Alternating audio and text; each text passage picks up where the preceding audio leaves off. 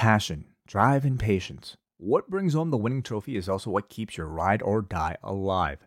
eBay Motors has everything you need to maintain your vehicle and level it up to peak performance. From superchargers, roof racks, exhaust kits, LED lights, and more, whether you're into speed, power, or style, eBay Motors has you covered. With over 122 million parts for your number one ride or die, you'll always find exactly what you're looking for. And with eBay Guaranteed Fit, your part is guaranteed to fit your ride every time or your money back. Because with eBay Motors, you're burning rubber, not cash. With all the parts you need at the prices you want, it's easy to turn your car into the MVP and bring home that win. Keep your ride or die alive at ebaymotors.com. Eligible items only, exclusions apply. The legends are true. Overwhelming power! The sauce of destiny. Yes! The most legendary sauce has arrived as McDonald's transforms into the anime world of WickDonald's. The greatest flavors unite in all new savory chili McDonald's sauce to make your 10-piece Wick Nuggets, fries, and Sprite ultra-powerful. Unlock manga comics with every meal and sit down for a new anime short every week only at WickDonald's. Ba-da-ba-ba-ba, go! At participating McDonald's for limited time while supplies last.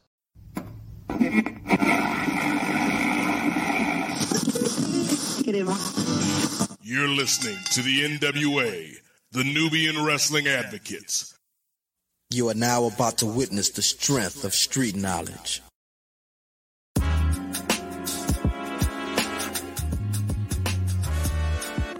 Yo. It's Righteous Reg. It's a case for the safe, keep a space for the Nubians. Unfiltered, off kilter, the professor, the godfather, post wrestling the NWA, not oh, keep guessing, huh? The views and expressions, you know the rest it's pod excellence, get the message. Advocates for Nubian wrestling, you're listening to the best again. Black wrestling in the ring we invested in. Nubian kings and queens we invested in. It's for the culture and we reppin' it. It's for the culture and we reppin' it.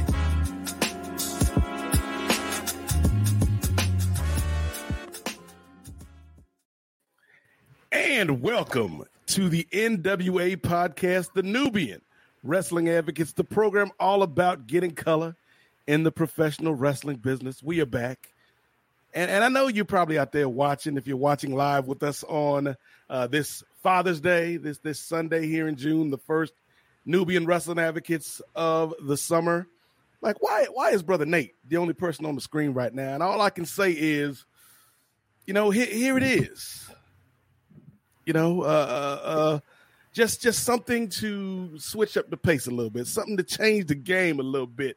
You know, we we got two great guests on tonight. Uh, one of the members of the Advocates is not going to be here, uh, but I will let you know what we are going to do tonight because you know here it is.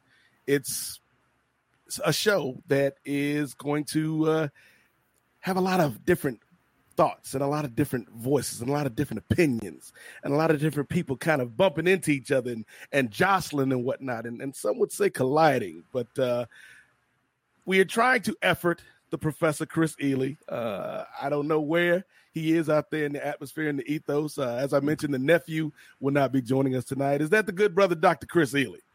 Yeah, that's me. I don't, I don't know what's going on with I, I, the camera and stuff. Let's, let's pull back the curtain and let the people know what's going on. So Andrew Mm-hmm. had a you know family commitment, so much love to the nephew. Andrew couldn't be here tonight. Uh, you know, I just got through working a 59 hour work week, Chris. Like they owe me Mhm. so much money in overtime at the day job. It's, it's ridiculous. And Yeah. for those that have not heard yet, this man, Chris, in addition to being the mayor pro tem of Los Angeles, California, in addition to just returning from a wonderful vacation in Cancun uh, that he spent with LeBron James, Anthony Davis, and the rest of the Lakers after they were eliminated from the NBA playoffs. The eventual NBA champion Denver Nuggets. Uh, in addition to being, uh, you know, one of the smartest and, and, and most uh, uh, knowledgeable people uh, to cover this this pro wrestling thing, and and and you know, in addition to being a professor, in addition to being the new co-host of the Kings of Sport podcast, maybe even more important than all of that. I'm not even going to say maybe, Chris. I'm not even going to qualify it.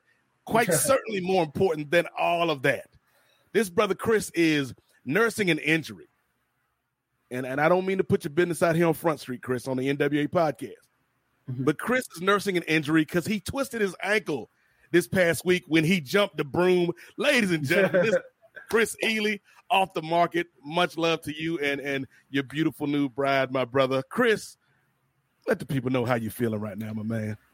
Uh, I'm feeling great, man. Um, I had um, so I did two milestones uh, last week on mm. Friday. Um, I walked for my uh, PhD.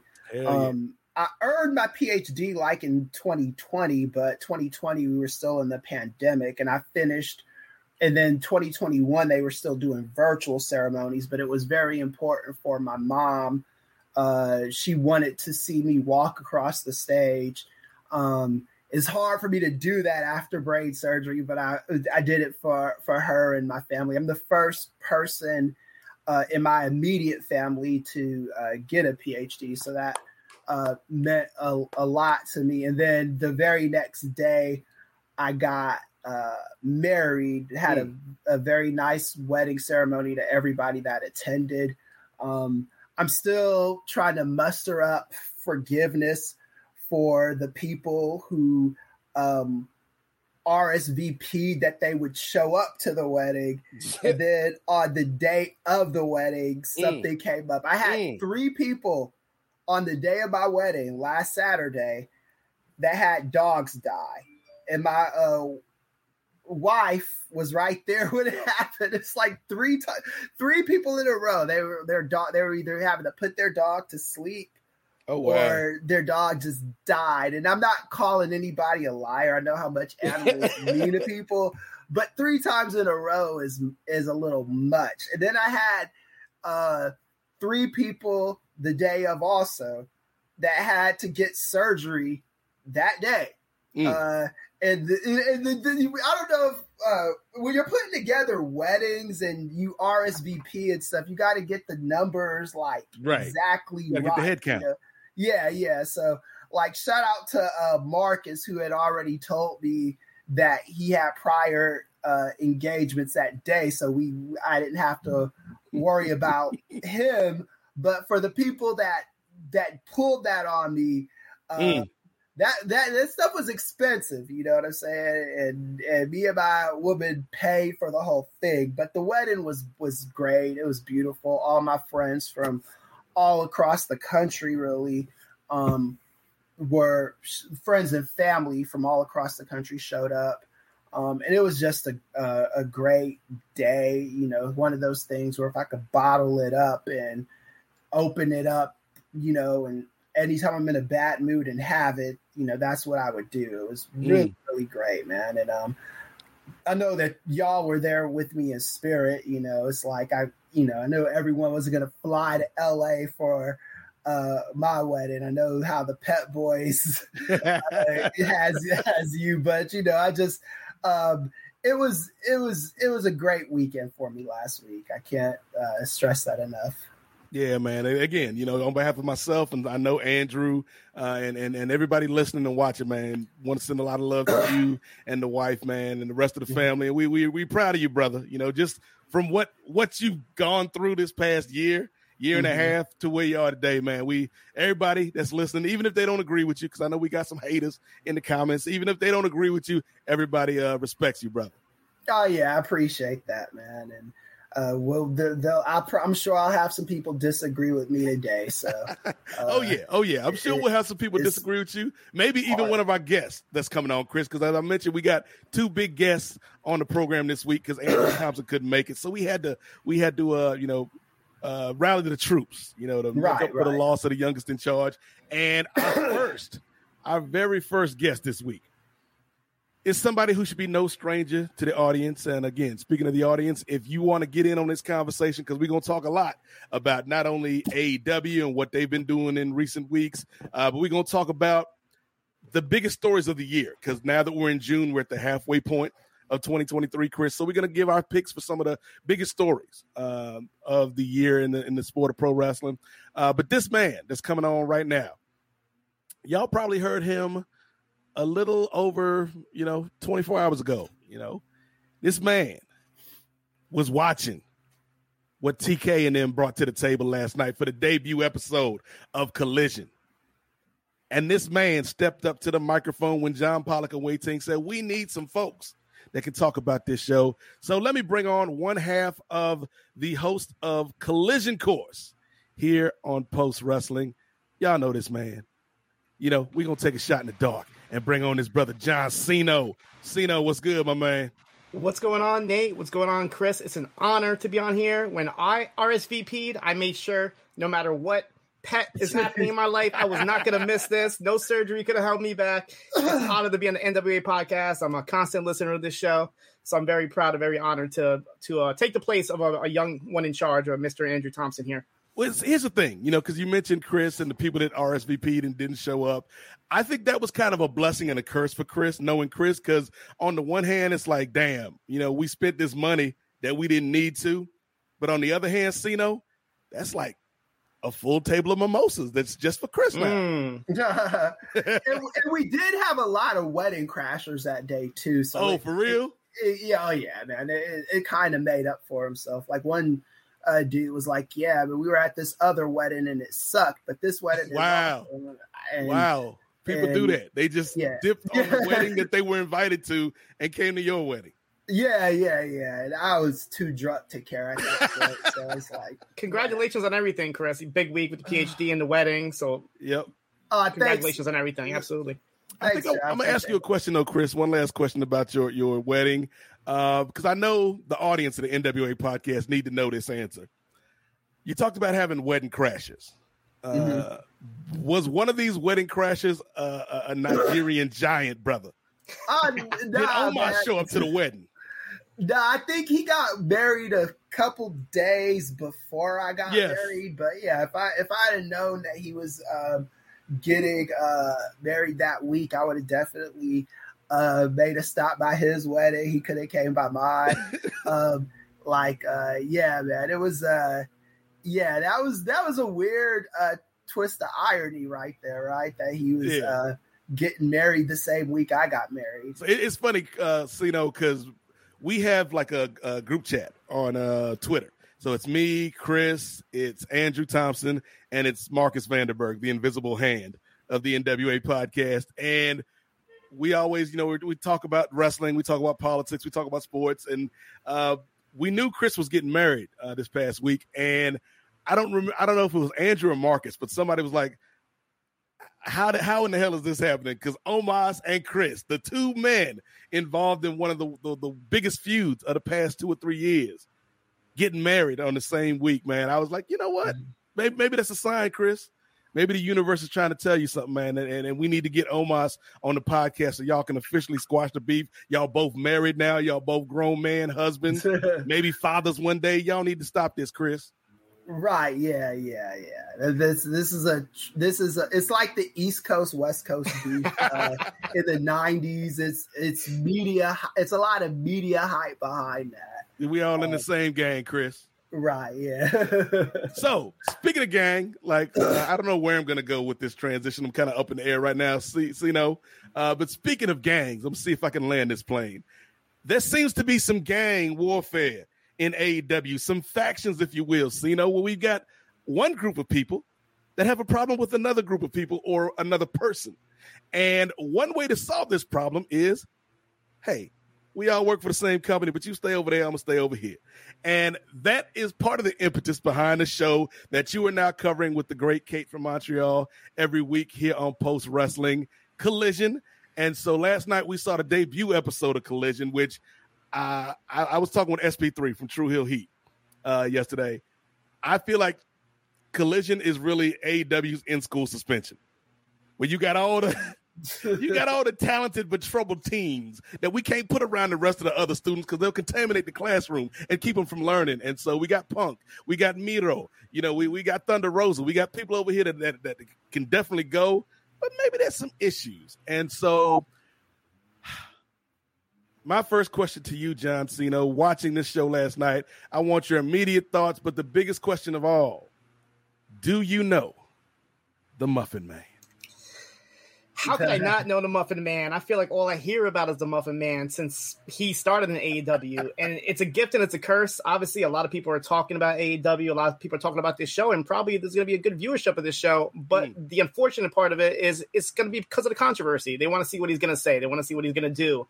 What does he have in the red bag? What's he going to, you know, all these questions, and it's like the wrestling was really good last night, but how many people are really talking about the wrestling? I mean, obviously they can talk about the promo, what he said, you know, the, the lines, the cheap shots here or there, but yeah, it's interesting times where we have to like, like you said, have this like after school program with all the bad kids. Like they're gonna be in a different show, you know, they're gonna be in a different like place, and I'm gonna be in the same locker room.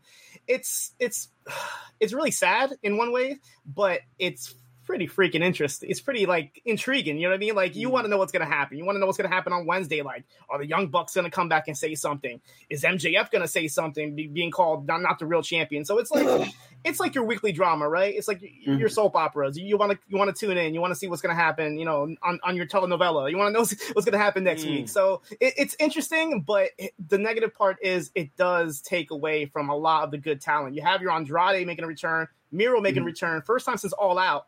Yeah. And people are talking about them, but most people are talking about the Muffin Man.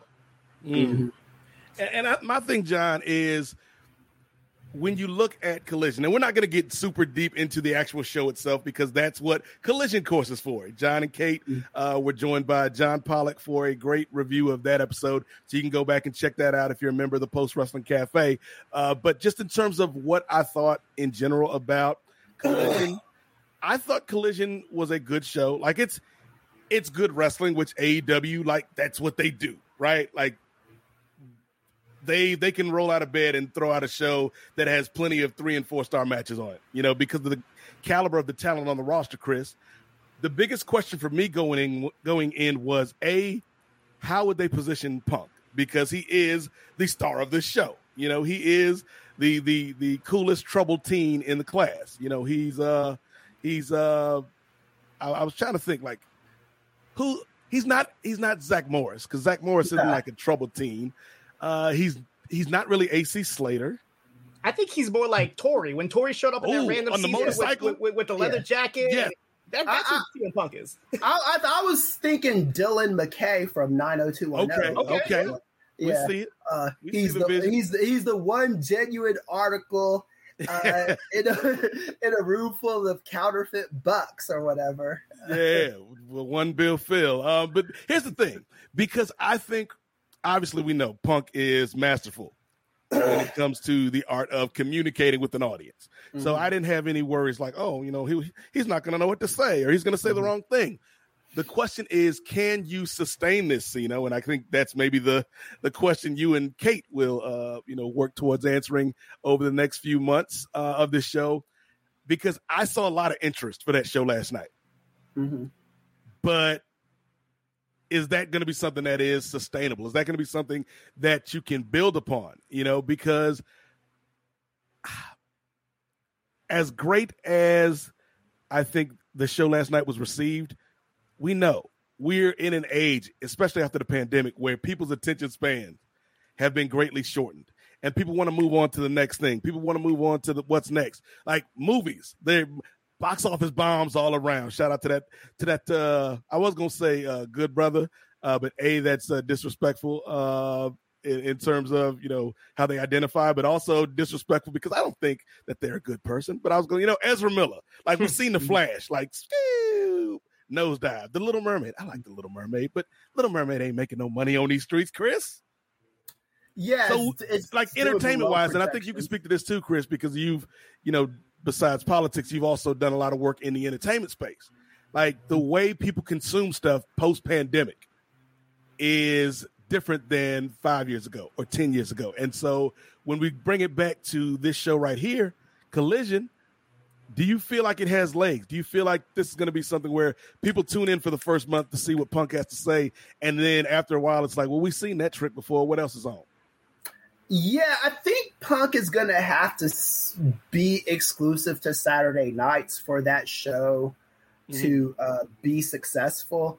Um, I was actually listening to uh, John uh, and um, Kate uh, show uh, before we we got on the air. I was listening to it this morning, um, and it's just um, the perspectives of, and this is more of an indictment on myself than it is on uh, Kate from Montreal.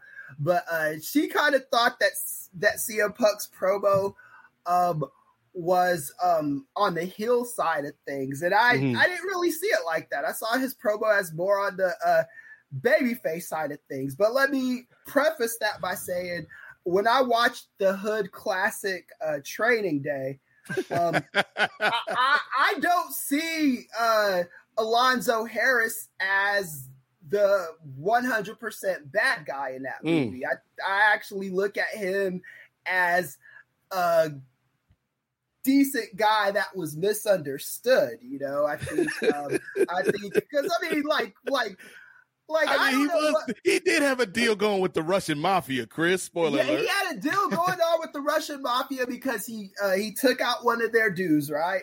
And then um like um the the thing with Alonzo is that all the stuff that he asked Hoyt to do, Mhm. Hoyt didn't have to agree to any of that stuff. You like you got you you you let a rapist go. You know what I'm saying? You Mhm. you t- you you got wet on the job. You did all kinds of all, all, all Hoyt was asking. I mean, all Alonzo was asking you to do was break one more rule. You know, um, and like, why couldn't you do that? You know, but one more rule. yeah, exactly, man. You are you, you you got wet on the job. You let a rapist go. Um, you searched Macy Gray's house without an actual warrant. Like th- there was these these are a bunch of rules that you broke.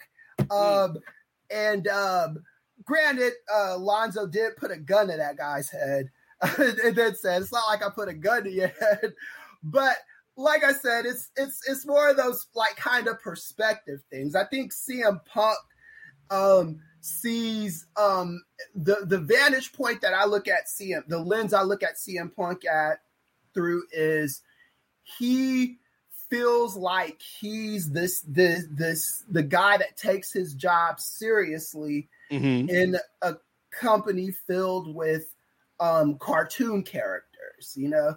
So that was kind of um the way I look at CM Punk. And when I look watched the show yesterday, um it felt like a, a special show, you know, like if if I had to choose between watching that Saturday night show versus a WWE pay-per-view, um, or whatever they call them nowadays, I think I would live event, Chris. yeah, Premium, premium live, live event, event. Yeah, I think I would have left my um my uh TV on uh AEW um because I thought the show was good. It wasn't like a filled with surprises and stuff like that. I think it was Mhm. uh te- it was a tempered down show, but it felt special. The Elton John song at the beginning of it.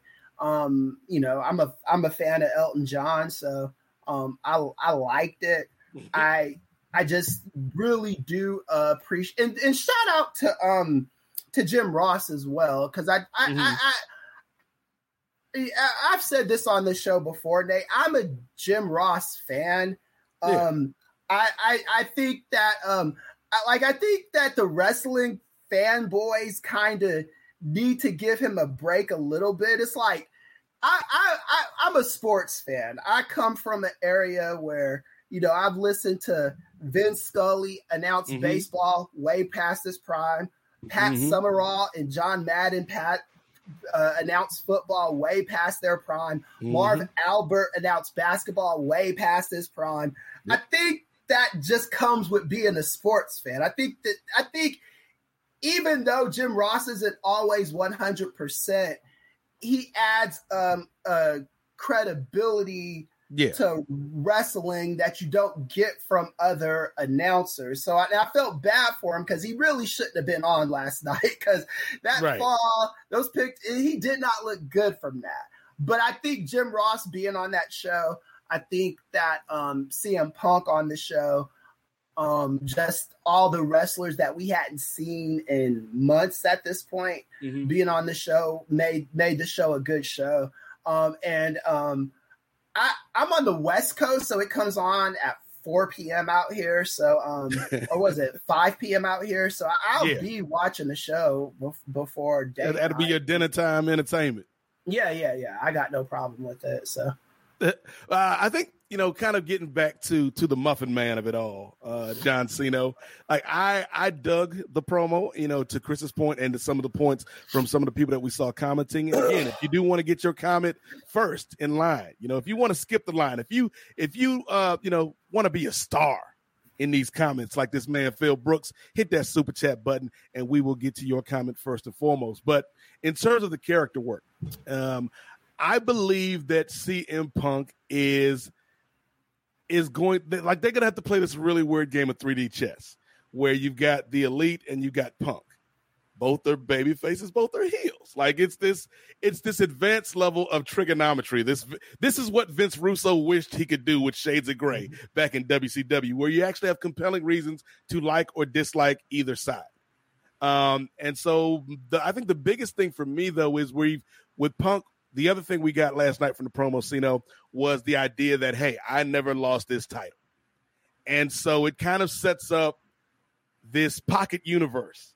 You know, we used to have the Cody verse in AEW, the Devante verse, if you will, and now it feels like Collision, at least for the immediate future, is going to be this pocket universe uh, where CM Punk is kind of the kingpin, and so just as a, as a viewer, Siino, and as somebody who covers this stuff, like, do you think that's a formula for success? Like, just kind of not a hard split. I think Kate said it best last night. It's almost like a soft brand split. Yeah. Uh, within AEW. So, how do you feel like that's going to progress with this show, man? Yeah, so speaking on Punk, like I know we're going to going back and forth between him being a baby face and a heel, and Matt Holland put a comment saying that he thinks that Punk is going to be a tweener. And you brought up the Cody verse, and me looking at your Cody shirt made me re- remember when Cody was on a different verse, the Arrowverse. And what was Oliver Queen? He was a vigilante, Mm, right? he mm, was, he yeah. wasn't a bad guy. He wasn't a good guy. And Punk, especially in Chicago, came off like a vigilante. Like I'm here, I'm going to be fixing things. I'm going to be doing things for you. You might not like everything. You might not Right. like everything I say, but at the end of the day, I'm Right. doing what's right. Now, that works in Chicago. Will that work in Toronto, in Hamilton, in, Mm. you know all these places they're going in Canada? I don't know. He's going to be here in Newark in a couple weeks. I don't think it's going to work here.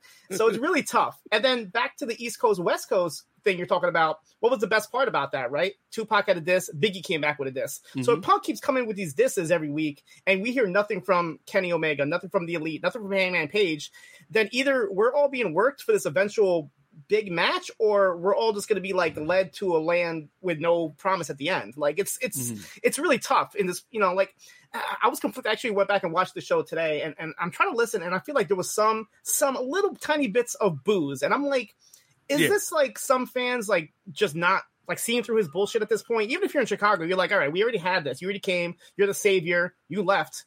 You're coming back again, and it's like, are we going to deal with this again? I don't know. So just the fact that you heard a little bit of boos, it. I'm going to be there in Toronto uh, next week for the second episode of Collision, and I, I'm expecting a hard crowd. I don't think they're going to put Punk on the screen, let alone wrestle, because I feel like he might get no, no, some they have to. This show is Ah. built Yeah. around this man. Yeah, Siino. I, I, I I, know. I, I agree with Nate on this. I think he's got. Look, I think Punk is a polarizing figure, and I do think that I, I, I don't think he's gonna get like. I think he'll get like thirty percent cheers or 30% cheers in every market that he's in. I think he'll that's the bottom of the cheers he's going to get. Mhm. And I think that he'll get the rest of the of the other 60%, maybe even 90% um that will that will boo him, you know, but this is just the kind of figure that he is. And AEW doesn't really have like strong faces and heels in the traditional sense. They've they've got situational faces Mm. and situational heels, depending on him, the Chris. situation that whoever's in. Like when Cody Rhodes needed to be a bad guy against Dustin Dustin Rhodes, Cody Rhodes was the um the bad guy, you know. Um, when they were going against the Bucks, the Bucks were the bad guys. It's it's just that's just how they do things, and I don't Mhm. and I actually kind of like it like that to a certain extent. Like, um, and the same thing with Daniel Bryan. Daniel Bryan never turned heel or turned face. He's just whatever feud he's in, he kind of like goes with the with the tide, you know. It's So, almost a um, more real world kind of idea Yeah. About roles because because you know when you when like at the job, Chris. you Yeah, know, yeah. I'm me the whole mm-hmm. time. But to Yeah. some people, depending on who I talk to, Siino, they're like, man, that dude Nate is a real good dude, man, hard worker. Like I, I rock with that dude. You could ask somebody else, and they're like, man, he came in five minutes late yesterday. I don't mess with Nate like that. You know what I'm saying? I, I haven't changed, but the perception around me is different depending on the situation. So I, I really, I, I never thought about it like that, Chris. But AEW does like they do. They don't do traditional booking in the sense of faces and heels. It's situational booking, and I, I think that's a really smart call. Yeah, Man, I, I, this man Kris get he he he got married, ladies and gentlemen. This man Kris got married. he should be the one getting presents this week. He gave y'all a gift by breaking down Tony Khan's booking philosophy. Thank you, Kris. it's, it's it's just something that I noticed on the show, you know, and I think that um I, I do think that the way AEW does things, it kind of leaves it to interpretation who the bad guy is, who's who's the good guy, especially in that media scrum, right? Because I've heard um at this point we've heard every single perspective on that, right? We've heard uh, well, Punk was the bad guy because he should have did this, or the Bucks were the bad guys because they should have did that, and it, it really just depends on what your outlook is. I think everyone agrees that Punk acted crazy in that media scrum. Um, I think that, um, but then the other side of that is was he driven crazy um, in that media scrum? You know, um, did Hangman Page was was it proper for him to?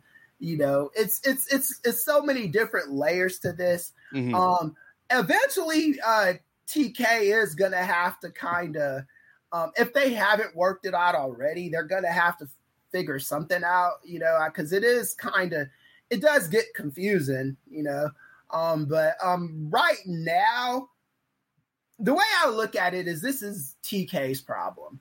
This ain't my problem. This ain't our problem. This is th- it's their job to muddle through this this rocky terrain Mhm. and and figure out who's who fits where. Um, and if and if they can't do it, then the show's not going to the show's going to be a failure. You know, real simple. Well, here's the thing, Kris, because I, I agree with everything you just said right there. But also, whenever we talked about this, you, me, and Andrew, like, could Punk coexist with these people? Was he going to come back? My answer from the jump was always like, yes, because it makes the most financial sense. And, Right. you know, we all want to believe that, you know, the people that we watch, the people that we cover, the people that we root for are principled people. See, you know? But at the end of the day, you know what I'm saying? You a hip hop aficionado. Cash rules everything around me. And so, from a financial standpoint, it just makes sense for CM Punk to come back. Not only that, but Kris, you say, can they work together? I say they can work together. If for nothing else, then there's a lot of money to be made if we translate this stupid, ignorant thing that happened backstage and translate that to an on screen wrestling feud. Like that's money right there, man. And it's something people can sink their teeth into. And yes, it, it's it's the old Chris Rock joke, you know, with, with Jerry Lewis, and he had the kids on the telethon. He's like, just just lie to me, Jerry. Lie to me, Jerry. Like, like we know, you know, that this at the end of the day, these are guys working in a professional capacity, but lie to me. I want to feel like this beef is real. So, you know, and, and so I think to me, for all parties involved, it just makes sense to work with somebody, even if you can't get along on a friendship level or a personal level. Professionally, man, there- there's so much money in this thing if they can keep it together.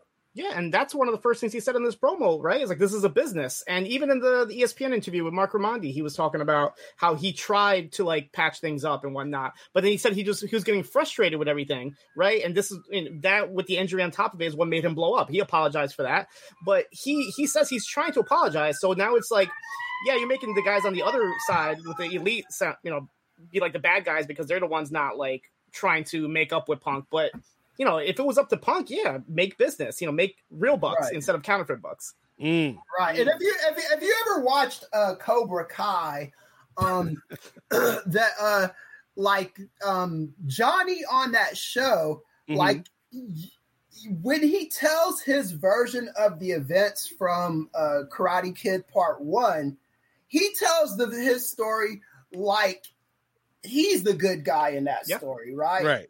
Um, and I think that's just kind of what we're getting with uh, the Bucks and uh, CM Punk. I'm, I'm sure that each side, the elite guys and the Punk side, I'm sure they they think they are right and they are the good ones in that situation. And you got your guys like FTR who are taking sides. You know, everybody in the company's kind of like, you know, taking taking their sides. You got certain announcers who are like, "Hey, um, you, I understand what Punk was saying," and you know, just people trying to keep the peace. Um, this shouldn't be that complicated, man. I I think at the end of the day, um, and if you look at from an outsider's perspective, looking in, Mhm. um, if I was if I told what the story to some non wrestling fans, um, they they would think this is pretty childish. They'd be like, "This is this is some dumb Mhm. wrestling shit," you know. Um, it's like it just if I just if I just present the story as it is to them, it, it just you, you just can't bite somebody at the nine to five, Kris. You just can't bite a motherfucker at the regular job. Yeah, that was that was a little nuts too.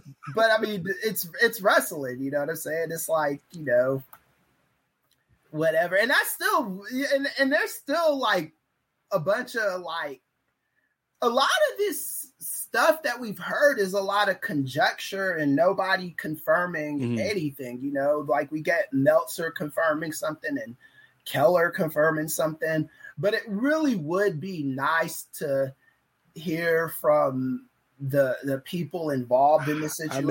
I mean, real talk, no, Kris. You ain't gonna hear nothing about this until like season seven of Dark Side of the Ring. right? Yeah, We gonna, we gonna get a dope recreation scene, oh. And that's what's upsetting. I mean, we lived through a world where you know Matt Hardy, Edge, and Lita ended up working together after what happened with them. Mm-hmm. So it's like, uh, like I, I don't like every time Tony Khan he can't speak about it. That's the main issue, right? He can't speak about it, but he doesn't speak about why he can't speak about it. And now we're all like in this abyss, just lost about everything. And it's like.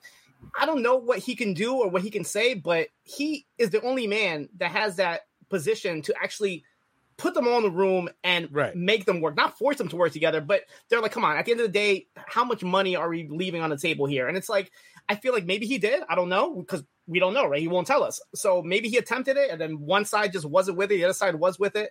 But like somebody said, Matt, you know, Bret and Shawn ended up working together. So it's like, are we going to eventually get this in five years when nobody really cares? That's going to be like my main concern. It's like you have to do it now while the iron's hot, right? You can't wait too long. Like there's contracts coming up soon, right? Who mm-hmm, knows? Like mm-hmm. next thing you know, the Bucks are going to jump over to WWE, and then there goes that, right? So it, it's tough, but you have to try your best. And there is a little inkling with him with the counterfeit Bucks line. I'm just I- maybe there is a hope of them secretly doing something, but you have to let the world know. You can't be dragging us along week after week after week because people are just going to get tired of it and just change the channel. Yeah, it, it, you know, there's there's a something to be said for a slow burn, but you got to give people breadcrumbs. And I think like right now they're not running the risk of turning people off because it's it's the hot thing, right? It's like, oh, he's back, the drama, the drama. And so I think, you know, they can kind of let it simmer for a while, but eventually you are going to need to start dropping those breadcrumbs and let's stay on that track, you know, and let's expand because collision is like not the only big thing going on with AEW right now. Like they've got so much going on. You know, whether you're talking about uh, Forbidden Door, whether you're talking about you know uh, these other shows that we've got to start promoting and start building to.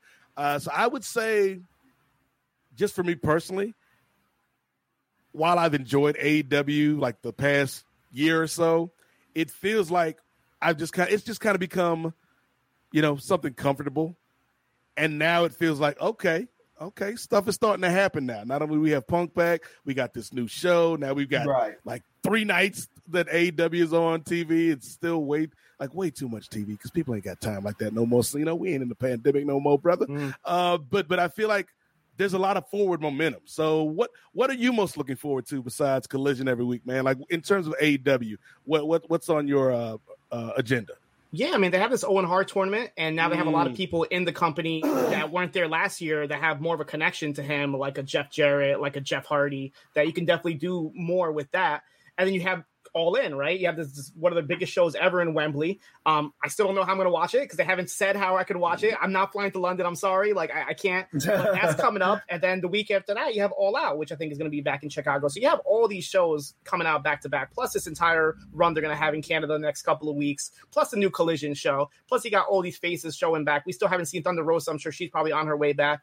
So it, it's definitely very exciting, and and they definitely needed this because there was like the beginning of the year where AEW was kind of like having a little bit of a slump, and at the same time WWE was getting a lot of momentum. You had Cody, you had the Bloodline storyline, you had a lot going on to the point where AEW wasn't like the sudden choice like it was before when people didn't want anything to do with WWE. Now it's like, all right, I don't have to watch AEW if Mhm. nothing's really happening and my, my favorite wrestler is not on Saturday nights or whatever. I can watch SummerSlam or whatever the case is. So they definitely are in the right direction and they need this. I think this is the perfect time for them to to start like revving it back up and like you said, going to all these big shows with Forbidden Door and All In and All Out. Um, it's definitely the right time to do this. And bringing in these faces like Miro and Andrade definitely helps out because we haven't seen these guys in almost a year.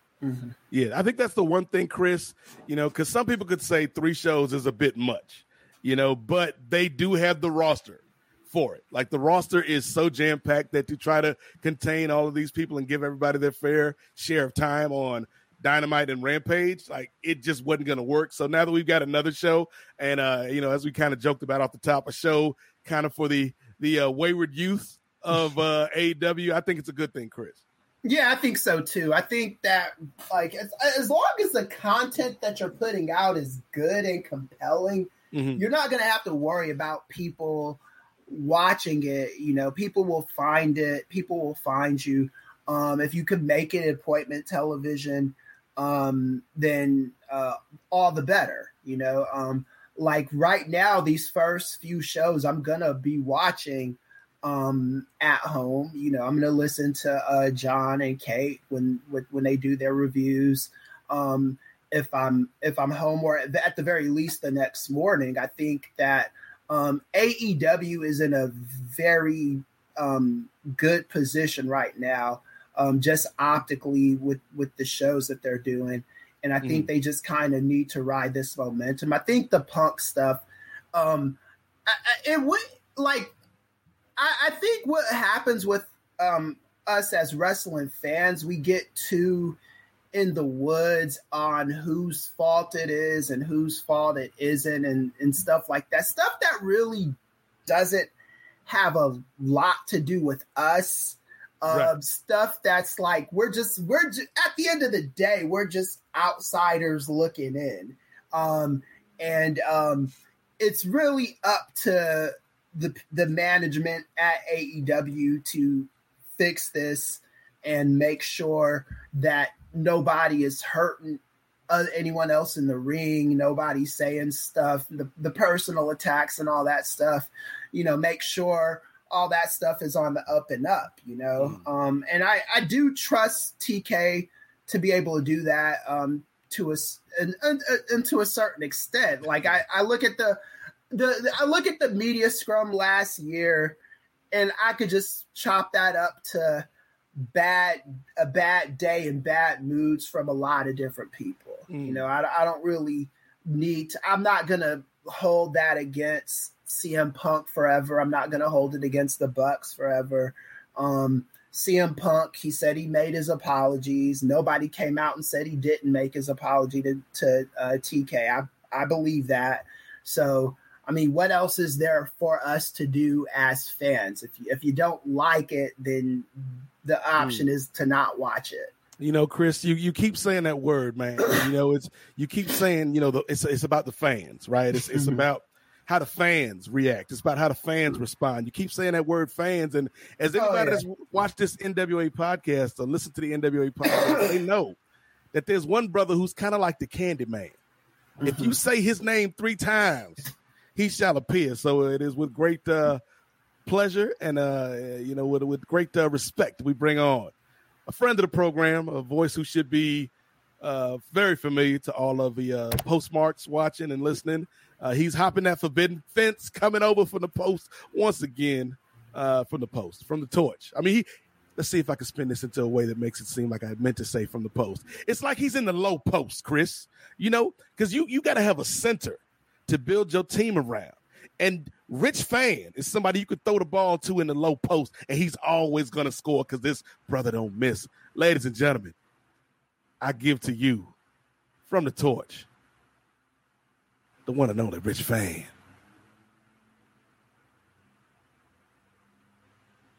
Rich Fann getting that sting entrance. There he goes. the lights had to go down, snow had to fall, and now Rich Fann. It's Fann. What's good, brother? Not much, not much. First, thank you for that introduction. I would say if I'm in the low post, being five nine, I got sharp elbows, but I ain't, I ain't gonna be able to do much more for you. Uh, it's been a pleasure. I will say to borrow my buddy Phil's commentary, I don't chase fans. I am a fan, and so it's a pleasure to be working with y'all. And looking forward to chatting tonight. Well, well, since you brought him up, Rich, let's stay real quick because uh, we just talked with John Siino, who is the new host of uh, Collision Course, alongside Kate from Montreal here at Post Wrestling, and they did a great review of Collision, the first episode last night. Uh, but let's let's get your thoughts really quickly before we shift gears because this was a show built all around that Muffin Man, Phil Brooks, Rich.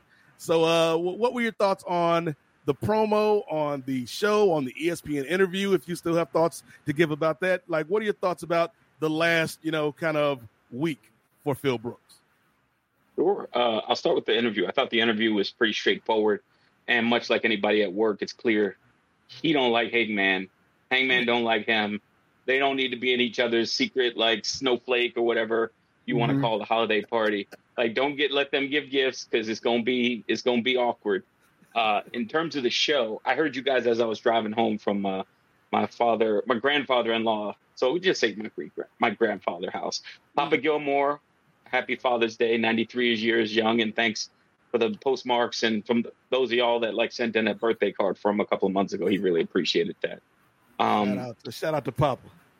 Yeah, he's a good dude. He's a good dude. I told him what I was doing. He's like, "Oh, have fun with them brothers, Rich."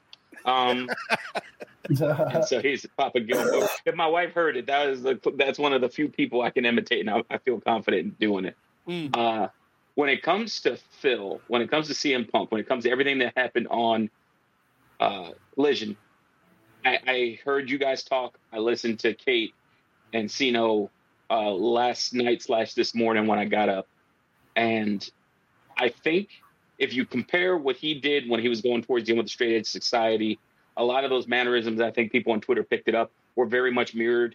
And in WWE, it was a big bonk on the head. If you don't drink, you're a heel and you're you know just scumbag you know straight edge hippie teaching people what to do uh, in mm-hmm. his case now i think like you guys said he's going to be whatever he needs to be at the show he's at and i like the fact that he said he is who he is and i'm not too disturbed whether or not they go or not with the bucks or it seems like breaking down the force of him and hangman nah yeah uh, him and renee still cool but that's a man you're talking about so you got to put respect on his name when you talk mm-hmm. about the Bucks, it's on site. And then I think him and Omega nod, and he realizes Omega has to kind of like bow up, be cool with the Bucks and and mm-hmm. Hangman. Mm-hmm. But they can, you know, him and Larry, like Larry will even nod at Omega, and then just, you know, they cool. That's how I would power rank them. And I thought the show was good. I thought the show was a yeah. little different from AEW's regular fare mm-hmm. without it not deviating from, as you said, the three, four star stuff.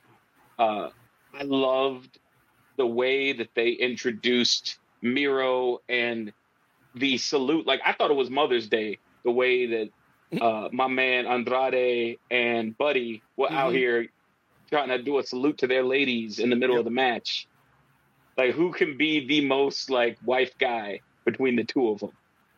And Andrade won. So I appreciate that. and uh, yeah, I'm looking forward to seeing what happens next. You guys are going to be in, uh, or at least I know Siino is. He's going to be there to see it and yeah. kind of give that report.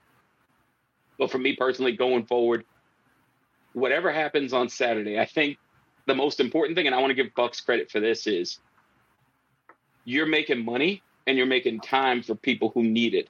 Mm. Removing their issues on the plate. We needed to see more of Miro. We needed to see more of Andrade. We needed to see if Tony's paying the money for these people you got to do that. And then, as I mentioned to somebody on Twitter, if you're in that group that feels like, uh, well, he crossed the line with some of the stuff he said, he's on a show, as you mentioned, Nate, that's in school suspension. but the principal made a special in school suspension, so it ain't gonna be on his record.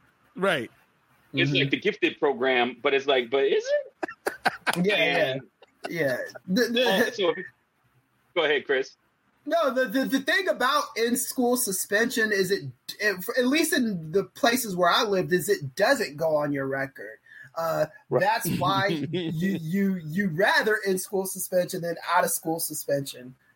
Yeah, It's, but it looks it's like, like, it TK's into the Big honor Brother club. program, like Big Brothers, Big Sisters for these wayward teens, Rich. Right, right. Like he's like he's like uh, Scott's tots.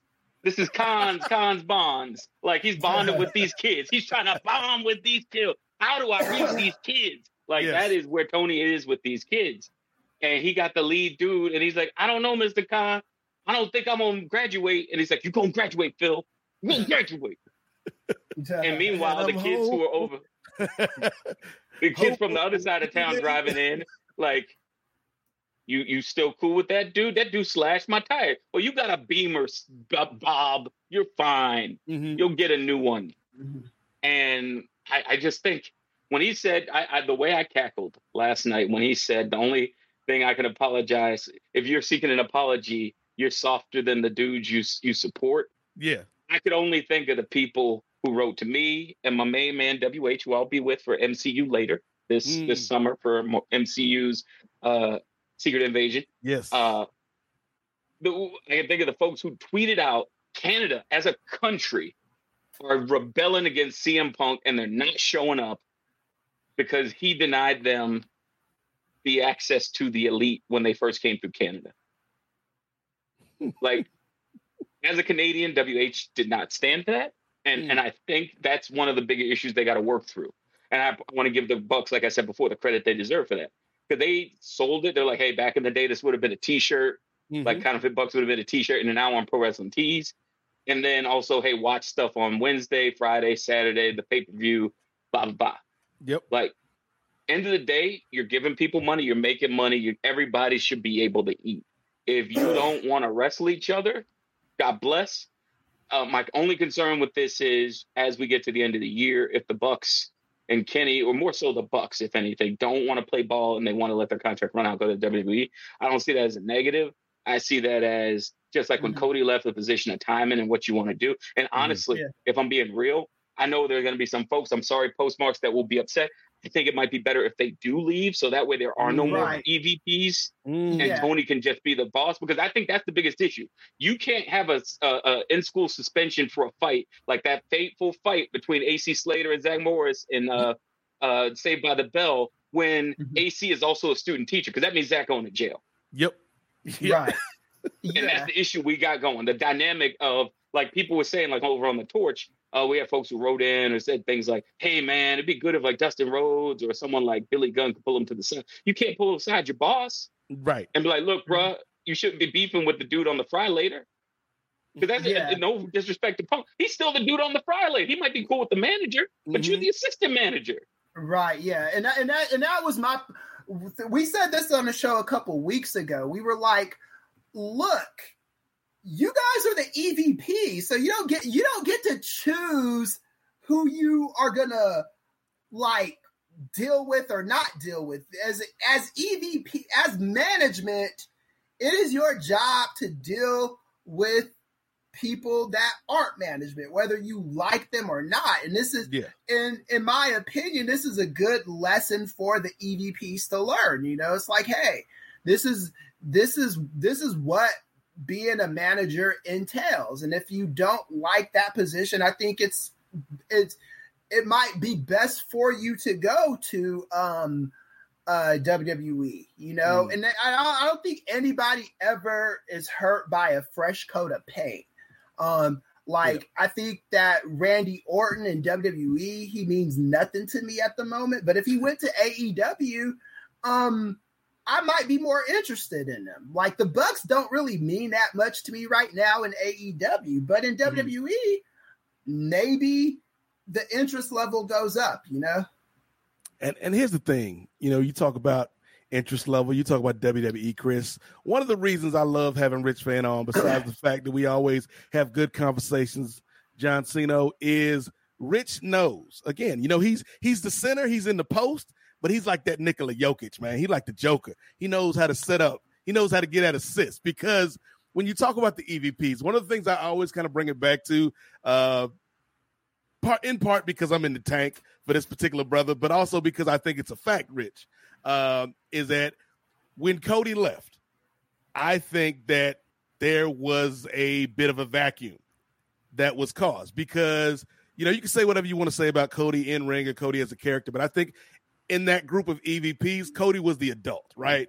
Cody Yes, was the he person who had done management type stuff, whereas you know no shade on Kenny or the Bucks, but like it's like your first time gig and you the manager. Like you have no experience. You know, you're a great wrestler. You're great, you know, at promoting yourself, but you ain't been the boss before in a way that I feel like Cody was a bit more mature, a bit more of an adult. And so when Cody leaves, that dynamic shifts. Um, and, so this is all just a big lead up, Rich, to get to talk about Devante.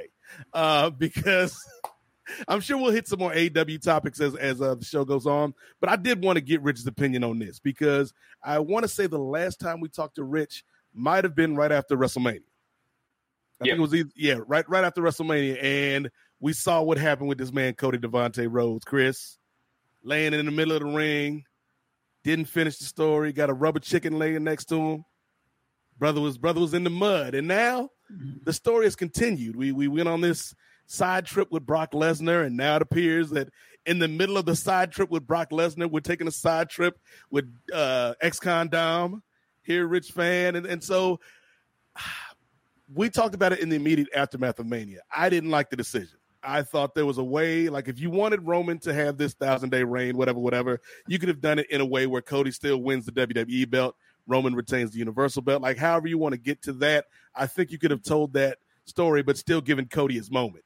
Because it feels like this detour that we're taking, the hard times, if you will, Rich, that they're putting upon him, it's making the Cody character less interesting to me. Like, and it's no, it's nothing he's doing, right? I think Cody is doing the best with what they're giving him, but I'm not interested. And if I'm not interested, the guy that's you know spent uh, 20 bucks on a nefarious mean site to get a Cody Rhodes Master P shirt, if I'm not interested in this man, Rich, then they're doing something wrong.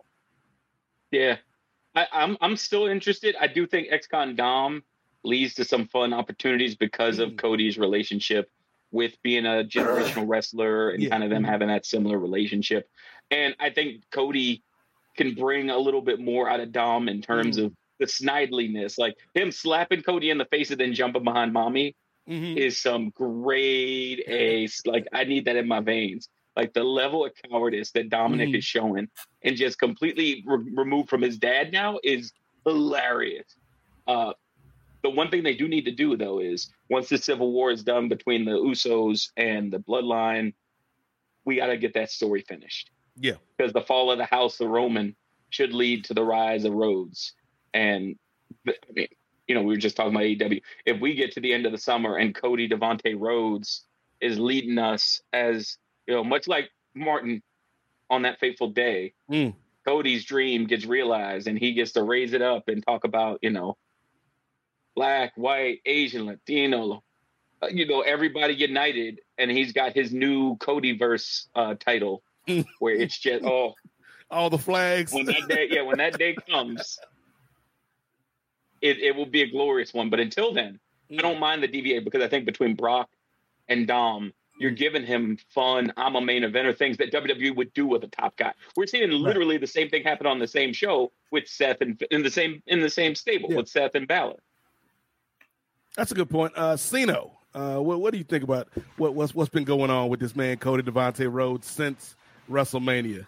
Yeah, I mean, I was disappointed he didn't win. I thought it was a perfect opportunity, but after it was said and done, and you know, I kind of sat on it, slept on it for a little bit. I'm like, okay, if the plan is to wait till the following year WrestleMania in Philadelphia, they definitely better have some some good things planned for him. And they got Brock Lesnar, they got Dominic Mysterio.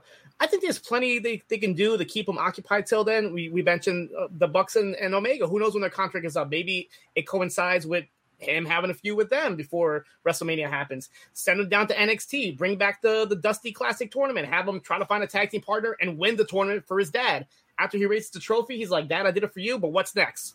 finish the story, right? There's plenty you could do as long as it's outlined correctly um, until WrestleMania. You just got to keep people interested. You got to keep it in the back of their minds. You have Money in the Bank, right? Whoever wins Money in the Bank, maybe have Cody eye him and be like, hey, I could use that right now. So mm. there's different things you could definitely do, but um, you just have to keep people intrigued the entire time. And I think they're still keeping people intrigued with the bloodline. People were like, kind of like down on that for a little bit, but now people yeah. are kind of getting back into it. Now Jimmy and Jey had a little beef, and now they're gonna have a tag team match. There's definitely a lot you could do, um, and maybe that's what it's gonna take for for Roman to finally lose. He's gonna have nobody. Solo's gonna leave him.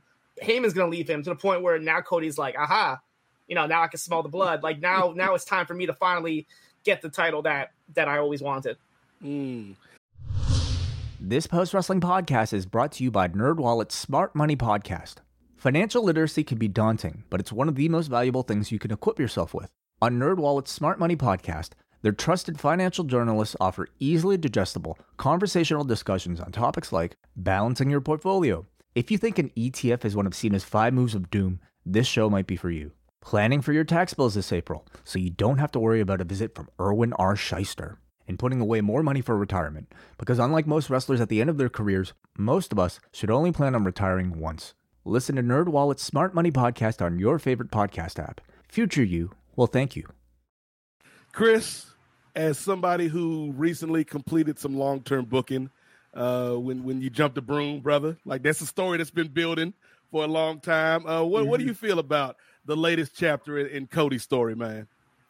Okay, I'm gonna try to say this in a way that's not gonna get get the uh, NWA faithful that mad at me. Cody Rhodes is starting to get on my goddamn nerves a little bit. Whoa, whoa, whoa, Kris. Wait, wait, wait a minute, brother. A little Easy. bit.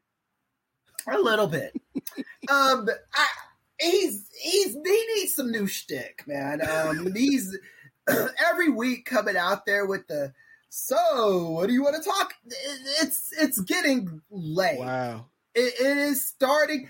I don't think the fans. Kris, Kris hold on, hold on, Kris, hold on, Kris. We I'm, I'm, gonna let you finish, Kris. I'm gonna let you finish, but I need to have a sidebar with, with Rich Fann while everybody's on the screen. Rich, I can't believe he doing Devante like this uh, mm-hmm. the day before Juneteenth. It, it, it, ain't right. Father's Day and the day before Juneteenth. Father's Day. With yeah. Liberty, Liberty hearing her dad get slandered like this on the, the, the apex of days of days. Mm. I, I hate doing it. I really do, but um, I have to call it like I see it, man. Mm. And and this is this is starting to I could see.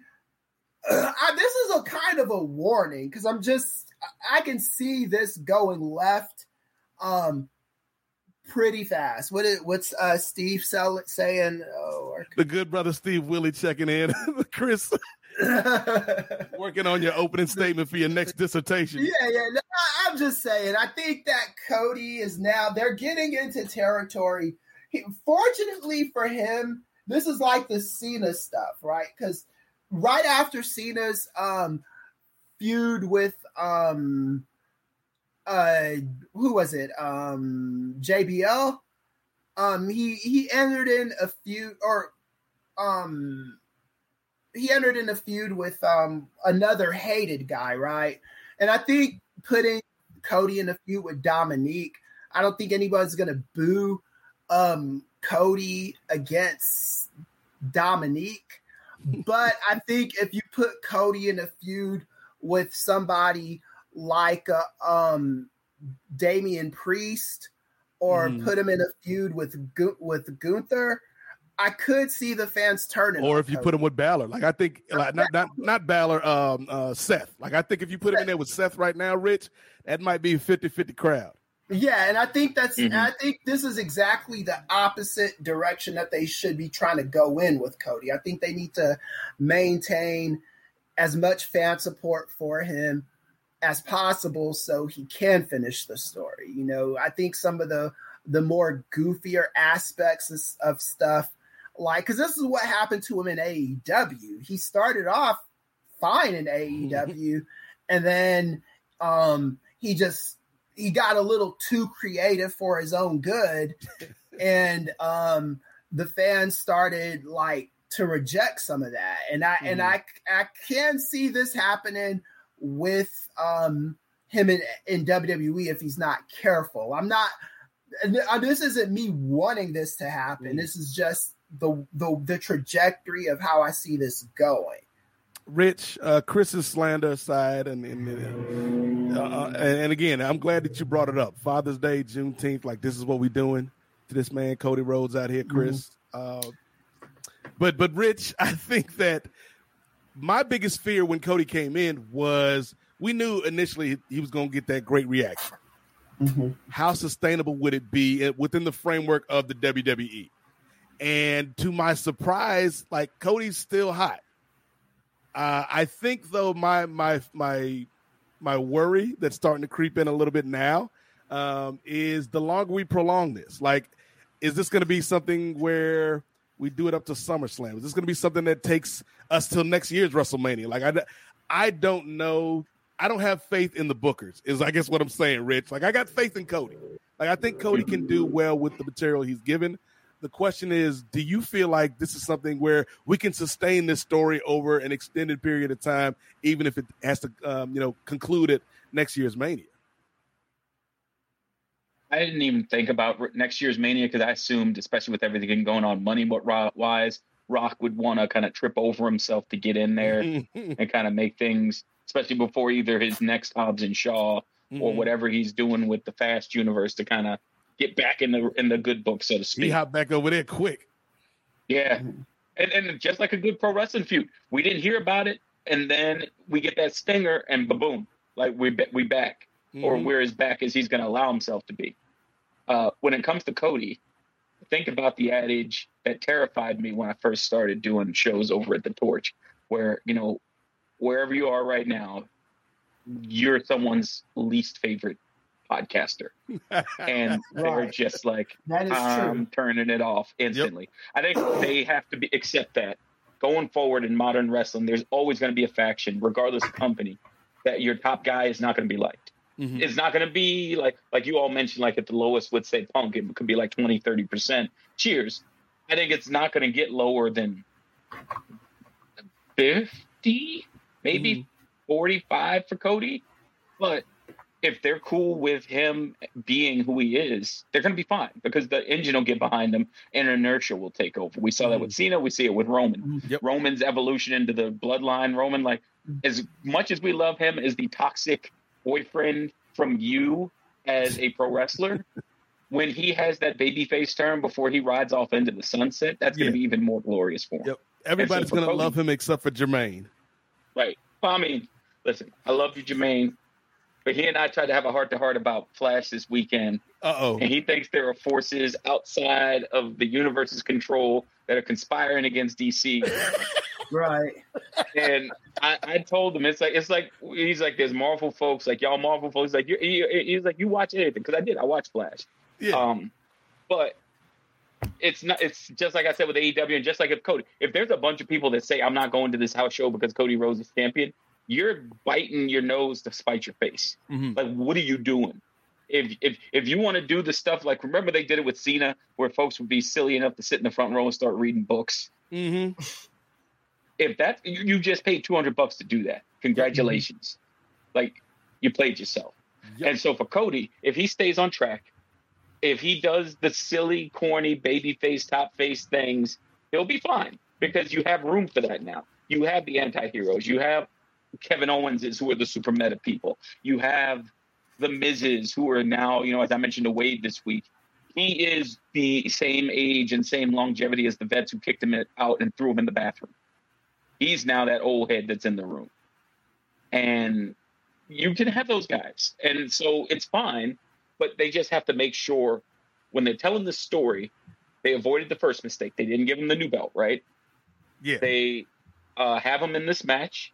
There's no guarantee he doesn't either jump into the money in the bank or beat the belt, uh, I'm sorry, the briefcase holder at some point, and he can call his shot beforehand. I don't think they'll go all the way to Mania, in my opinion, even though having Liberty ring the Liberty Bell after winning the title would be what I would book. Oh, that's perfect. But she'd be old enough to do it. And she would have one of those little like like baby sapphire, like USA outfits, like a jumper. And then uh, it's a whole I got a whole booking in my head right now for this Right. wonderful thing. But end of the day for Cody, just keep him being this let him have these matches, but make sure you never define him down into this is a placeholder. Because the second you do that, Mhm. all that goodwill you put in him is getting flushed. Yep. Yeah, and I think uh, you know we we need to take a pause for the cause. Really good comment in here, and I'm I'm gonna bring Kris back on screen in a second. I know I got it focused on this good brother Rich Fann, but let's let's go back to Kris because Kris, you know, it's a lot of love right now in the comments for Kris. You know, everybody's happy. Uh, you know, at the news of your nuptials and at the news of you with the, with the uh, you know walking the stage, Kris. You know, everybody's happy for you, Kris. But, but but but you know you're not above criticism, sir. Right, right. You're not above repro- reproach, Kris. And I feel like uh, brother Raphael speaks for all of us, man. This Devante slander is blasphemous, Kris. right. Uh, You know you know better than this, Kris. Come on, Kris. look, man, I, I'm not.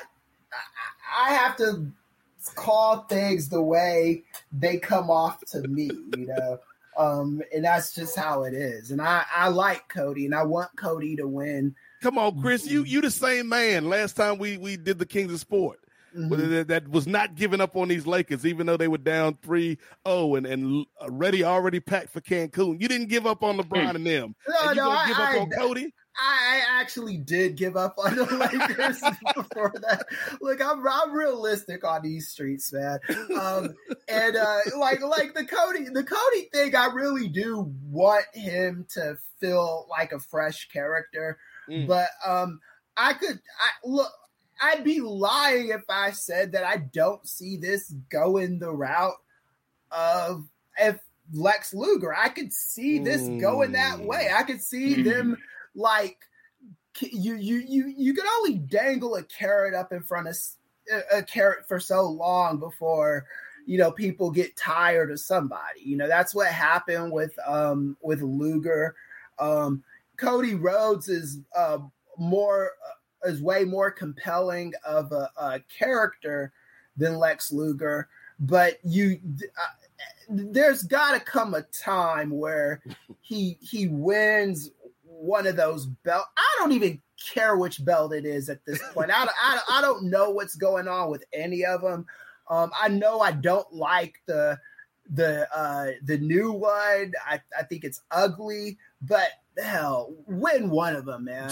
Um, and I don't even. And I said on this show um a while ago Mhm. and I think you might remember this now. I said I wouldn't be surprised if they went with the universal title lineage instead of the world title lineage. I don't Mhm. know if they made a decision on that front yet, but um it sounds like they might be going with the universal title lineage, you know.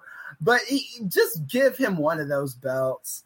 um and um like tell new different stories you know i think he's we're at the point now where um if you watch the old um batman movies or the avengers movies there's always a a different you the the, the villains have to level up Mhm. because if you're not wrestle if you're not wrestling anybody new what happens is um this is a trope in fiction uh what they call villain decay where Mhm. you, you the, the guy all of a sudden the new baddie comes along and is like worse than the old one you know like um like you go you level up like mortal kombat you got shang Tsung, Mhm. and then the second one is shao kahn and then it's you know it's the, the the villains have to get tougher and stuff like that and uh cody rhodes just right now it just doesn't seem like he's leveled up. If anything, it Mm. seems like he's kind of stayed stagnant. Um, I, I don't mind him feuding with ex con Dom. That's a downgrade. Um, it just is. It's it's it's not.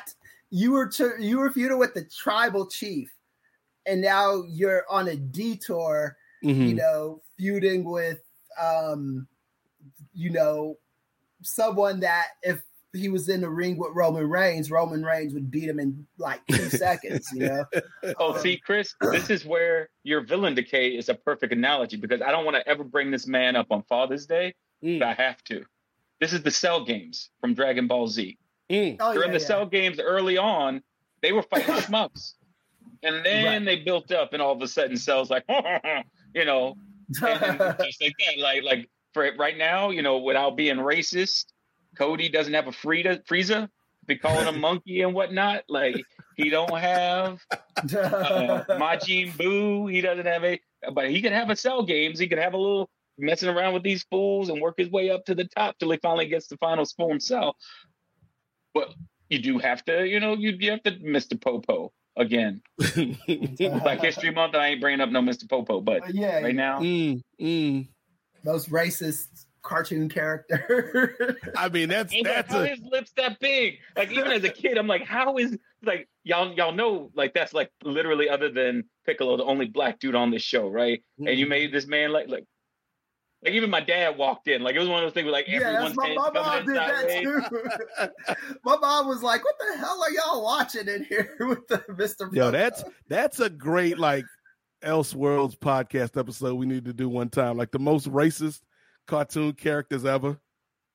Like Mm. Mammy from Tom and Jerry.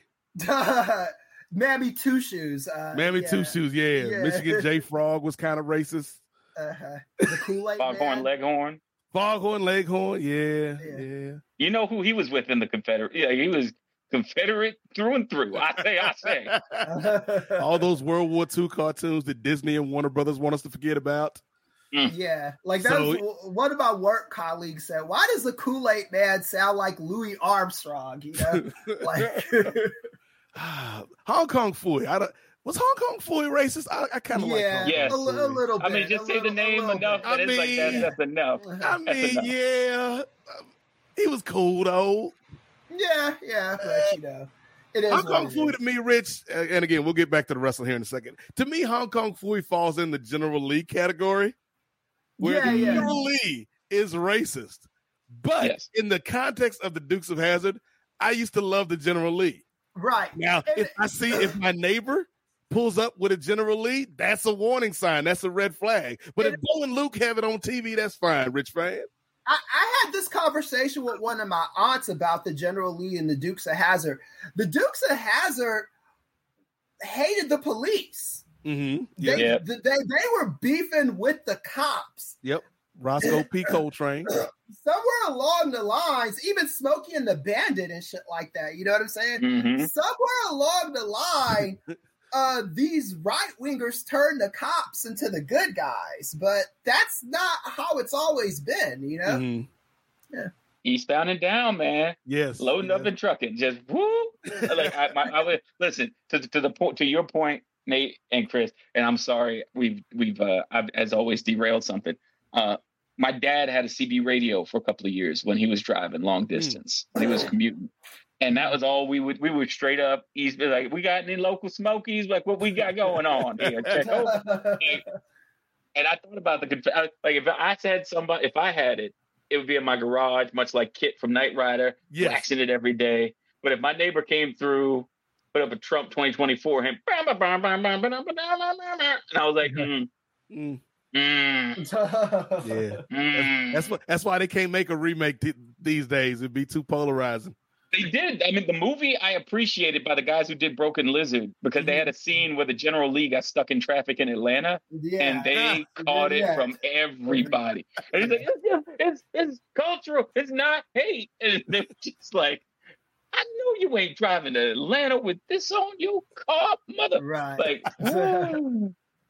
Oh yes. Let's shout out to the Dukes of Hazzard and that one specific use of the Confederate battle flag. It's a very narrow parameter uh, that that is allowed, Kris. Uh, but speaking of history, uh, let's let's talk about some recent history because one of the reasons I wanted to have Rich and Siino on the show tonight is we are in June, so we're officially at the midway point of 2023. So I want to look back and let's let's talk about some of the biggest stories of the first half of the year. I mean, obviously, the biggest story of the first half of the year, it's most likely going to be the biggest story of the year at the end of this uh, this year.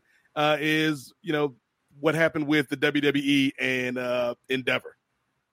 Um, I think another big story. I'm trying to think the biggest story, just off the top of my head. Uh, we've also I got the WWE uh, merger. We've got uh, the kind of upheaval. I don't know if upheaval is the right word I want to use, Rich, but the kind of shifting landscape of TV with Warner Brothers and how it affects AEW. Like I think that's a that's a big story that is still developing. Um, another story that that I think uh, I want to talk about. Uh, I know Kris will probably want to talk about uh, is the continued story of Trinity and Mercedes.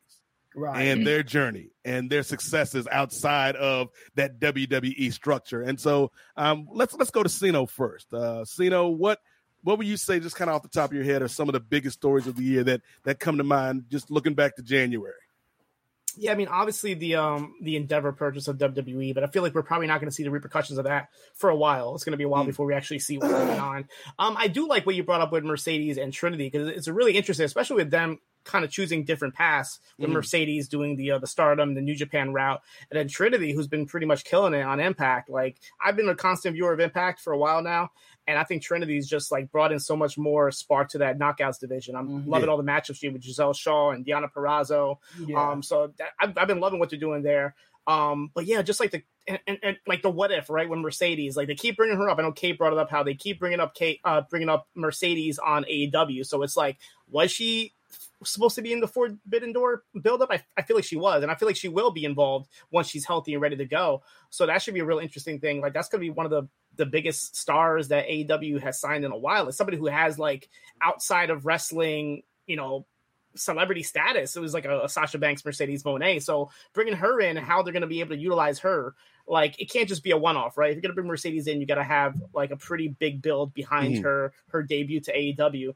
But yeah, just love it. Like Trinity, I know she's even like mentioned like doing things outside of Impact. I would love Trinity, you know, do some indies, do a. Uh, we have a House of Glory here in Queens. Do a House of Glory. Do a, a GCW. Why not? Just I, I, people that have been brought in in the WWE system that never did the indies are the most fascinating wrestlers in, in my eyes. Like a Matt Cardona, somebody who just got brought right. up by WWE and he just exploded on the indies. So I just love seeing that, seeing exactly what they can do when they are not restricted in the WWE bubble.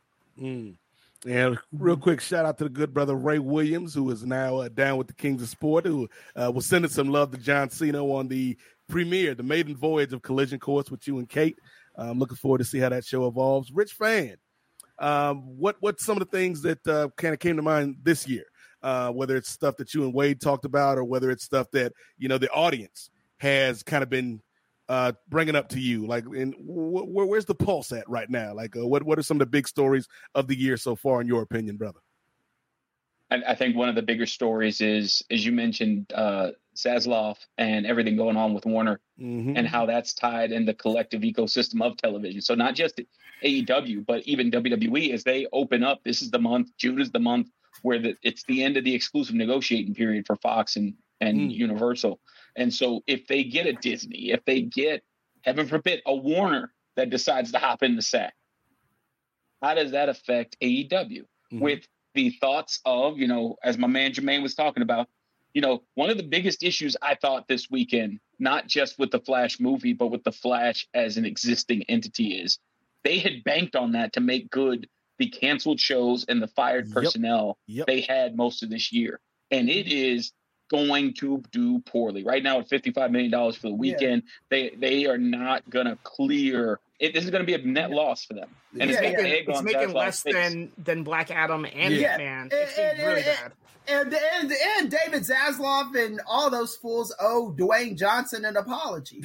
Um, yeah, I, I will I will say that because they fucking they made him out to be the bad guy mm-hmm. in a situation where if I'm The Rock, it made perfect sense for him to make the decisions that he made. Like Zach Levi, I'm sorry, but if if if it was me making that movie, we talk about Chuck. yep, Chuck. Yeah, yeah, yeah, Chuck. Yeah, uh, it it would have been Henry Cavill with the cameo at the in the post credit scene because Henry Cavill was Superman, mm-hmm. and Henry Cavill is the biggest star in that DC universe. So I didn't like all the the whole thing around this where oh Dwayne Johnson is being a diva and this and that. And his movie since the pandemic is the only one that's made any fucking money. So they they they they I, I do think that Dwayne Johnson is owed an apology. That's my opinion. Well, to, and to that point, Rich, before we swing it back to you, I feel like The Rock made a power grab because there was a vacuum, right? right? You're looking at a DC which is past the uh, Zack Snyder era, a DC where Walter Hamada's out the door, a DC that doesn't really have leadership. And Dwayne Johnson being Dwayne Johnson is like, there's an avenue here. Like, if nobody wants to step up, I'm a dude that stepped up my whole life in wrestling, in movies, and in, in, the Young Rock, which was recently canceled, RIP. You know, I, I've stepped up and kind of lent my, my my name and my star power to these entities for better or for worse. And so when he signs up for Black Adam, when he signs up for the the DC Super Pets, right? Like he was all in mm. on DC, and then when you bring James Gunn in, to me, the move would have been how do I find a way, if I'm Gunn, how do I find a way to work with this guy in the context of my vision versus, nah, I'm good. Yeah, the big mistake they made, and I love you all to chime in on this, was going into this movie, James Gunn did the mistake that a lot of times uh, Tony might do, where after every pay per view he says mm. it's the best pay per view ever, mm. yep. and and that's not a safe thing to do. When when when Gunn came out and said this is the greatest super superhero movie ever made. Set the bar too high. For a, yeah. For a movie that he had nothing to do with, that really is not going to be involved in his universe mm-hmm. outside of it being in Elseworlds, you're setting this up for failure. When you have a human such as Ezra and the things they were doing and they were mm-hmm. going through, mm-hmm. you that would be like just to give some folks an idea because I know sometimes there seems to be a Disney bias. Like, you know, why isn't Disney dealing with this? Disney is dealing with this. Yeah, they are. If you yep. see what's going on right now yep. with Kang and with mm-hmm. Namor, we got mm-hmm. problems over yep. there. They got big problems. Or if you flip it, and right before after all the Johnny Depp, Amber Heard case stuff, you had a Pirates of the Caribbean movie coming out, mm-hmm. mm-hmm. and you can't have him talk because it's in the middle of the case, and you hearing about him accusing his ex-wife of snorting coke on the stand and all this other craziness. Yep. Like mm-hmm. the dude only showed up, Ezra Miller. I'm sorry, the, the, the human only showed up, Ezra Miller, uh, for was it this last week's press junket, and they only showed up on the carpet and dipped. Yep. When you have mm-hmm. all that stuff going on, and that ties into the movies, and that ties into your television mm-hmm. and the decisions you're making, which then make all these other uh, like butterfly effect things what do you guys think? Do you think I'm going too far with it? Because for me, my concern is AEW, especially with the writer's strike, is one of the key things Warner should be keeping track of. But as yeah. Tony's mentioned, and I have a buddy of mine, Joe, that does a lot of work with it uh, when it comes to uh, reality television. His question's always been, is this some, because Tony said this is part of the deal that exists. This isn't a new deal. Is this something where Warner, he's doing Warner a favor and it's a show of pro- concept during this time with the with the with the strike, but it's a net. You know, sure, it's giving everybody TV, but it's not giving them the money that you would with a brand new contract. Right. So right. why why is he why is Tony taking the risk when Warner needs this more? And and yeah. like as Joe and I talk, as other folks talk, you know, wh- why wouldn't you just give him here's a two year deal, here's something to, to kind of tide you over like they did during the pandemic, that really saved, by Tony's own words, the company, yeah. so he wasn't going to be losing as much. Right. That, that's the issues I have with all of it with Flash and stuff. So it isn't like I'm hating on DC. It's the disorganization because you you change yeah. the freaking like by now for me, Forbidden Door and then uh All Out. I'm sorry, All In should be on Max. Yep. Mm-hmm. Mm-hmm. Mm-hmm. That should just be like just like when we used to watch it on the WWE Network, just like when yep. we watch PLEs on Peacock. It should just be a boop, fire up Max. I, yeah. I don't think they have the wherewithal technologically to be on that, and I think that's one of the reasons Tony hasn't mentioned as a pay per view yet because he's hoping or they're telling him hold up player, hold up player, hold up player. They yeah. somehow hired my man just because he needs work. I'm hearing that those WWE Legends checks aren't as long as they used to be. Right. So if we got to have a tag team match on Collision Player, I'm here for it. That's what I'm saying. mm-hmm. mm-hmm. Siino, what do you think about that, man? Because obviously, you know, all four of us are people that, you know, uh, watch and and and and cover you know both of these kind of worlds when you're talking about kind of the mess at DC and to a larger extent Warner Brothers Discovery, and then also how it affects the wrestling world when, when you're talking about the AEW property. Um, so, what are your thoughts on what you brought up, man? Yeah, I mean, there's a lot of correlations between wrestling and superhero movies. You know, you have how they treated the Vince McMahon compared to how they're treating Ezra Miller. And then mm. a lot of controversy going into this movie. You had what happened to Ray Fisher, how they did my man yeah. Dirty with that. And, yeah. You know Talk what I mean? Like there's, there's so much you, there's so yeah. much that happened with that. And Henry Cavill, you know, he's Superman. All of a sudden, James Gunn doesn't want him anymore, and that upset people as well. And then just like Rich said, that line, this is the best superhero movie ever. I went into this movie with that line and I came out saying yeah. it's not the best superhero movie. It's and it wasn't just good. You had no. Tom Cruise, uh, was it Stephen King? Like, right. why? Like, Stephen King, come on, come on, scary man. Why, why are you out here caping up for this movie? Yeah, and then like me as a fan of the Arrowverse who's seen every episode of The Flash. Mm. Like yeah, that mm. even made it even more worse. Like going into this movie, like what the hell is this? Like there was so much negativity going into this. I didn't even bring my son. Honestly, I was like, listen, let's watch that new Pixar movie, Elemental. And I know, right? I'll, I'll, I'll, watch yeah. Flash. I'll let you know how it is. And he yeah. asked me today. He's like, "How was Flash?" And I'm like. You don't you don't want to watch it. Trust me. Some, sometimes you know what's best for the kids. Oh yeah. and sometimes it's just yeah. But like that was my first comment coming out of it. It's like not only was not is not the best superhero movie I've seen this year, it wasn't even the best DC movie I've seen this year. I I I I didn't like love Black Adam, but I think that was better than this. I think yeah. Shazam was even better than I, mm-hmm. I, I, didn't hate this movie, but the expectations were so high that I was nitpicking right. every single thing right. that I saw in this movie, and it made my overall experience. Not only that, but I understand what what DC's doing with like every movie they've had this year. They've like leaked or spoiled the big surprise. Right. If they somehow would have kept Michael Keaton a secret, right? I was having this argument with one of my friends. He's like, "Oh, you have to do that. You have to promote it." It's like, well, it backfired, right? Nobody went to go see this movie. Mm-hmm, but if you mm-hmm. left that suspense in there, just like you left the suspense of No Way Home with the Spider-Man, yep. just like you left the suspense yep. of CM Punk, he might show up. Throw something, a little teaser, but don't show Batman. Don't show mm-hmm. Michael Keaton without the cowl. Don't show the Batmobile. Save this stuff for the movie. I literally went to this movie and I saw pretty much 80 85% of michael keaton's scenes scenes in the trailer? And i'm like what that what did i see this movie for? That part. Because because i haven't seen the movie yet guys but i've listened to because here's the thing. Like i'm at the point where if it's something i'm really really invested in i'm gonna avoid spoilers like i did for right. wakanda forever. But if it's something that i'm kind of interested in i'll listen to people talk about it and then going off of you know their opinion if i trust their opinion i'll decide whether to pay money for it now or watch it when it comes to streaming and so the big marketing push, and again, trying to stay away from spoilers uh, for this movie, at least for me, was this like this is the Flash movie, yeah, but it's about Flash and Batman and Supergirl and all these characters in this movie. And from what I heard, it was like, mm, like, like what you saw was kind of what you got, and it's like, right. Yep. That's that's yeah. kind of the part of the movie I was most interested in, Rich. You know, both of us kind of uh, you know, Kris too. Uh mm-hmm. Siino still, you know, he he got that Similac on his breath. Uh, but you know, all three of us remember Batman 89, man.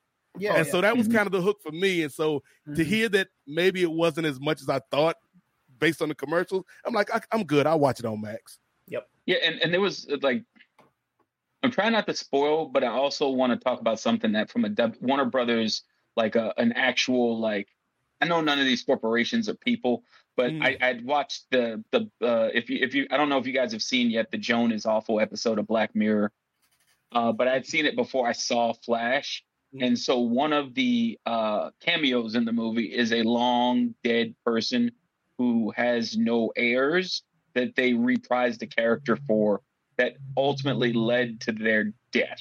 And I think I'm trying to be as vague as possible, but if you know who I'm talking about, mm-hmm. you'll you'll you'll you'll you'll know who I'm talking. If you know, you know. That disgusted me mm. because it's like this person. We have movies that did a biography of the reason he died, and it was directly tied to playing that character and feeling like he couldn't do anything else as an actor. Mm-hmm. That was kind of and, and and you know, and then we get right back, you know, into the thing that we heard with every other Warner Brother movie. Movie comes out, not doing so well. All of a sudden, mm-hmm. the whispers in the interviews, you know, the director got a four hour cut that they wouldn't let out, right? Right, right, right. Yeah. Yep. Yeah.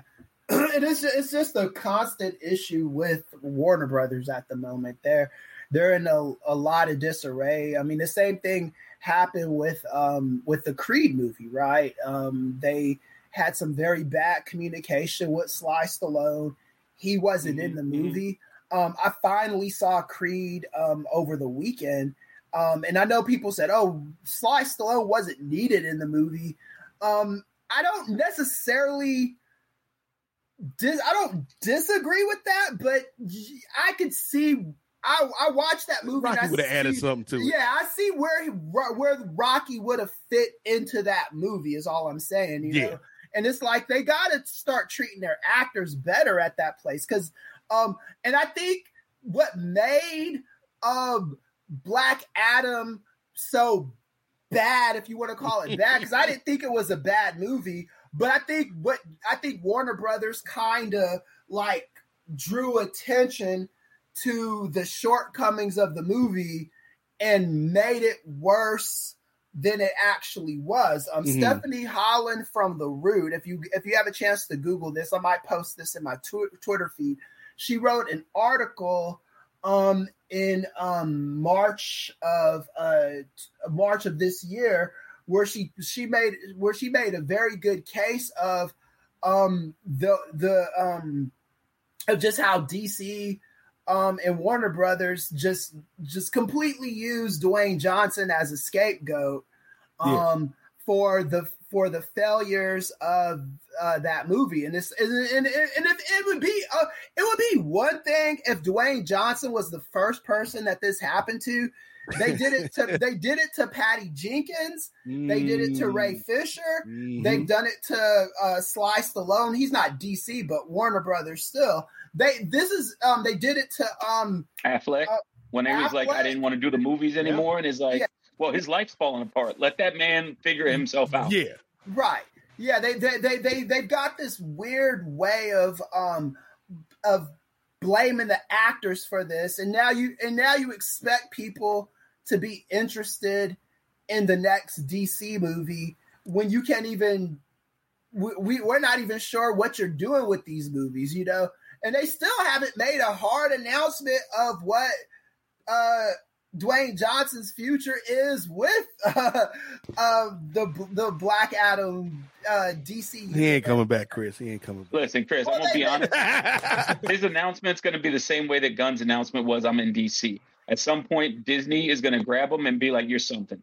Mm-hmm. Yeah, yeah, exactly. Because that's that's I mean that's kind of what's going on right now too, right? With uh with um he's doing that Moana movie for uh He's doing Moana, Jungle Cruise 2. Yeah. They're doing what they always do with people they want to keep in the fold. They're like, here is three, four, five movies. We Yeah. believe in you. We don't need to worry about money. The money will show up. We need you to show up.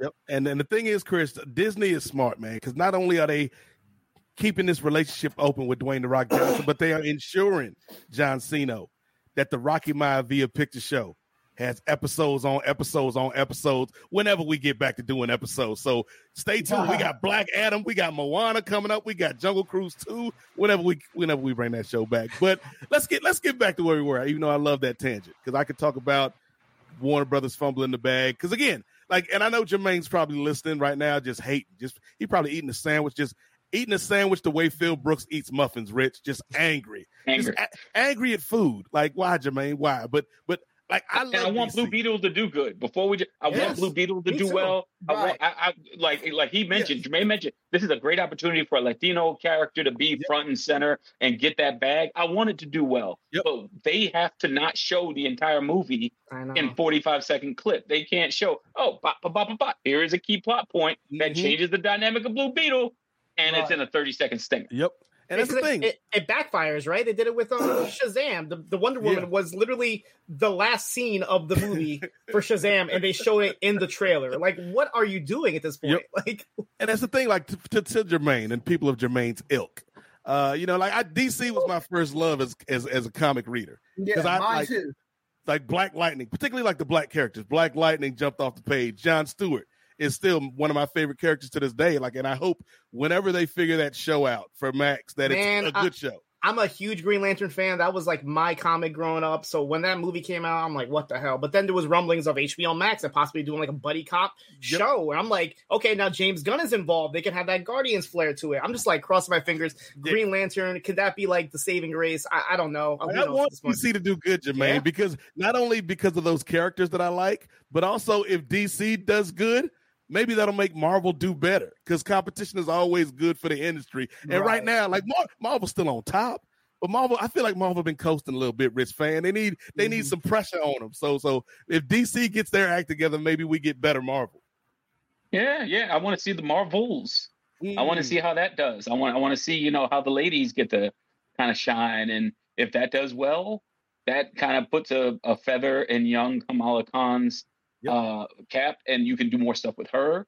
Uh, you know, and I remember Siino when when Siino was on uh, MCU later, and and the importance of like bringing these young women and these young characters of color into the forefront because a lot of the what, what, part of it's coasting, but then part of it's also experimenting, kind of like they did with the Little Mermaid, like yeah. trying to make folks realize when I see myself on screen, we make money because now everybody can come to the theater, mm-hmm. everybody can come and see a right. princess at the park. Yeah, and... when, when, we went to go see the trailers, like they showed the trailer for the Flash, my son wasn't interested in it. But when Blue Beetle came out, my son being half Latino, he's like, "Oh, this is like a kid who mm-hmm. got powers. I want to see this instead." And I'm like, "Okay, we'll see Blue Beetle."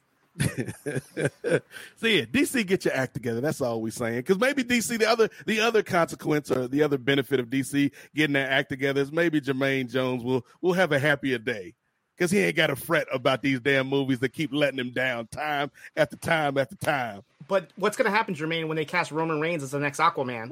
Where, what are you going to do then? What are you going to do? You're going to be like Florida Evans in good times. damn, damn, damn. Uh, but let's bring it back to wrestling because that was a fun tangent. But much like Cody Rhodes, we need to finish the story, guys. Uh, so, uh, getting back to our biggest stories, Kris, I don't think I went to you. Um, what were your biggest stories of the first half of 2023, brother? Um, for me, it was um mainly um the um just the the Cody Rhodes stuff, the WrestleMania that just um all WrestleMania season, I I really did think um, that WrestleMania out here in Los Angeles was the perfect night to kind of um, change direction with this bloodline stuff. I thought mm. Cody Rhodes should have won it. Um, and it should have been really that simple. Um, to me, this was just like idiot booking, man. It was like um, you're you're telling a story, um, and we see where the story's going. To me, this again, I, I've compared it to other things. To me, it's just would have been like sitting through two long ass Avengers movies and that Thanos just killing everybody, all the disappeared, all the people that disappeared disappeared even more and just died, and it made no sense. Right. Um. It it. And, and what, what what what what disturbed me the most about it is people in wrestling who I know know better defending that fuckery. Um, like Stone Cold Steve Austin, a guy who's won the world title um, at least three times at WrestleMania, um, talking about how great that was. Um, no, um, it's it is just even with the stuff that they did with the bloodline this past weekend. Mm-hmm. Um, I still think you could have told the story in a way where you could have with, did that exact well, yeah, you could do the exact same story if, and still have had Cody win the WWE belt. Right. And I and I just hate this tribalism that exists in wrestling where well Cody is an AEW guy and blah blah. No, he's Cody is not an AEW guy. He is a WWE guy. He, this is where he works. He works in WWE. He's a WWE guy. This like this this kind of stupid shit mm-hmm. um that's just gone on for for so long in in wrestling. Um I, I in particular WWE, it just it, it, just never they do stuff like this all the time. It's I, I I wish I could say this is a brand new thing. I was hoping they were coming out of it, but I mean, I I remember being a kid and um watching um Hulk Hogan um get mad at Sid Justice for fairly throwing him out the ring and everybody booing him. I, I, I stopped being a Hulk Hogan fan that day, and I never got back to that. You know, Mm. um, and it's it's just um, I really do. Um, I don't see how you like because this it's looking like this is going to end um at WrestleMania next year. Mhm. I don't want to sit through this until WrestleMania next year. I, I just don't, and and I won't. You gotta let Um, it play out, Kris. Yeah, I'm. I, I till till WrestleMania. I, I'm sure I'll see all of y'all um, at WrestleMania next year because I, me and my um my my wife already said we we will probably because we still want to go to a couple um Philly, New Jersey restaurants that we didn't get to go to um on this last trip. Um, so we're probably going to be out there next year, and I just I just don't understand uh what WWE is and and and I like for me, I don't mind if a story is predictable so long as Mhm. it m- makes sense, you know. Um like I never like I, I I never went into a Back to the Future movie expecting expecting Biff to win, you know. I've always expected Marty McFly to win, you know. It, it's it's uh, if someone could make all this make sense to me, um, I, be my guest. But it's it's it's just um, I, I just don't understand Mhm. um, WWE television at the moment in in the ma- in the main event scene. Um, And I'm I, I like I said I.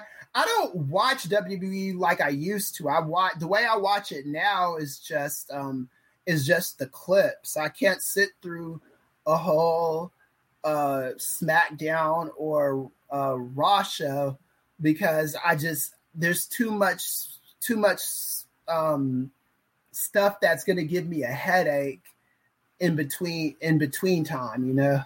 Mm. So that's my things. That's a long answer. hey, at least you finished the story, Kris. Right, Um, yeah. But I, I feel like uh because we we getting ready to wrap things up for this edition of the NWA podcast, but I do want to go around the horn one last time because we look back at the biggest stories of the first half of 2023. But but now, Rich Fann, I want you to put on put on your prognostication hat. I want you to uh, step into the shoes of the late great Paul Mooney and give us a little bit of Negrodamus, if you will. Uh, and and, and uh, we're gonna go around the horn and everybody give a quick prediction for the next six months. Like, what are we gonna be talking about when we meet up in December? At the end of the year, and like this is what happened. These are the biggest stories of the year. Rich, what's one or two things that you are predicting for the next six months in this uh, professional wrestling business, brother? I think in the next six months we're going to see uh, more of the folks that are on Collision doing quite well in AEW, maybe to their detriment. A guy like Ricky Starks, uh, maybe you know going going jumping ship to WWE, and I think Mhm. on the other side, I think there's going to be a reckoning in terms of the amount of money WWE clears and whether or not the current lawsuit with MLW means Vince got to cut a little bit of a check to court power. Mm-hmm.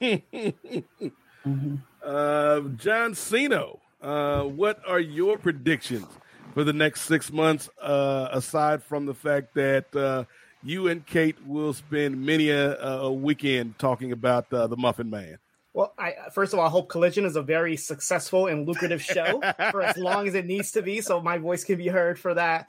But honestly, I, I'm I'm really looking forward to how they're going to be transitioning the NXT people now to the main roster, and that things are a little Mm. bit different. So we started to see it now with, with some of the people like Pretty Deadly all of a sudden getting like a nice little push, but not even the people that were drafted just recently. But I'm looking like in the future, somebody like a Carmelo Hayes, somebody like a Bron Breakker. Mhm. How are they going to be treated once they get called up? Because these are some really talented wrestlers They got that in NXT. And unfortunately, there still is that 2.0 stink that people aren't really giving NXT a chance, but it has definitely improved um, since the whole like Vince is he in, is he out dilemma, whatever that is. Right. So I'm really interested in like six months from now, December, to see exactly how the next crop of call ups might actually transition and how they're going to be used going into the WrestleMania season. Okay, I like that pick a lot. Uh, Kris, uh, we know NXT Uh, 2.0 is your favorite show uh, in professional wrestling. Uh, Uh, so what what's your prediction for the uh, back half of 2023, man? Okay, so this is this might spill over to the front half of 2024, but these three things, this isn't even a prediction. Ooh, What one of these three things will happen, or all of these? not a prediction. It's a will happen. spoiler, ladies and gentlemen. Yeah. Um Adam Cole is going to win the um, world title either the end of this year or beginning of next year. Okay. Logan Paul is going to win one of the world Mm. titles either the end of this year or the beginning of next year. Omos Yes. is going to win a Whoa. world title either the end of this year or the beginning of next year. Mm. And I, I can, I, I- think Cody's still going to win a world title, but I, I wouldn't be surprised at all if he didn't win anything Mm. um, by the end of this year. Wow. I think the biggest story of the second half of 2023 Rich Fann is that Kris Ealy has now joined the ranks of the Homo sapiens. And no, I didn't. It's like we the heard Crips and the it. Bloods when they keep the unified nap when they keep the unified handkerchiefs. Yes. Him- They're only going to be really tall. Have it up there for that man. Kris and Omos on the same page. I, you love to see it. Both of them got married this past week. So, you know, it, it, hey, that's growth, Kris. That's growth, brother. Yeah, yeah. Um, I, I'm not an Omos fan, but I just, I, I, I I think this, I think this can, could happen. I, No, I, you- you're I- right, Kris. You're not an Omos fan because when you're an Homo sapien, you family.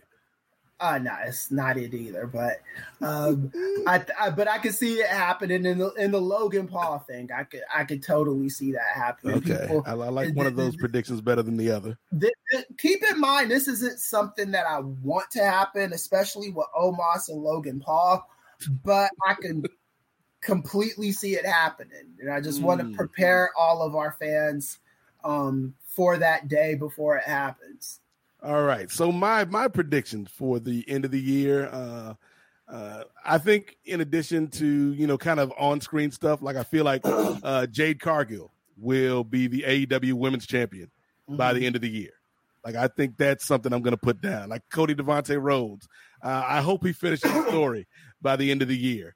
Uh, but in terms of like the macro, Rich, I think the most intriguing thing is what we you know took a little detour talking about, and that is AEW and their relationship with WB, uh, because I feel like they are in a weird position, Rich, where they're valuable because they are live, you know, sports or sports adjacent programming, which is still a valuable commodity in TV. Uh, but they're also wrestling, and as good as AEW has been, there's always going to be a bit of a stigma, I think, in those boardrooms when somebody looks at, oh, that's wrestling. You know, that's that's lowbrow entertainment. So in terms of the negotiation, that's what I'm interested in. Like, what can AEW get for their value to WB Discovery? Uh, and then the other thing I'm interested in is, you know, probably like I said off the top, the biggest story of the year, most likely when it's all said and done, is the Endeavor deal. Like, what does that mean? Do we start to see changes as the year goes on? Do we start to see changes going into 24 uh, coming out of that Endeavor merger? And so those are kind of the biggest things I'm looking at. But you know what?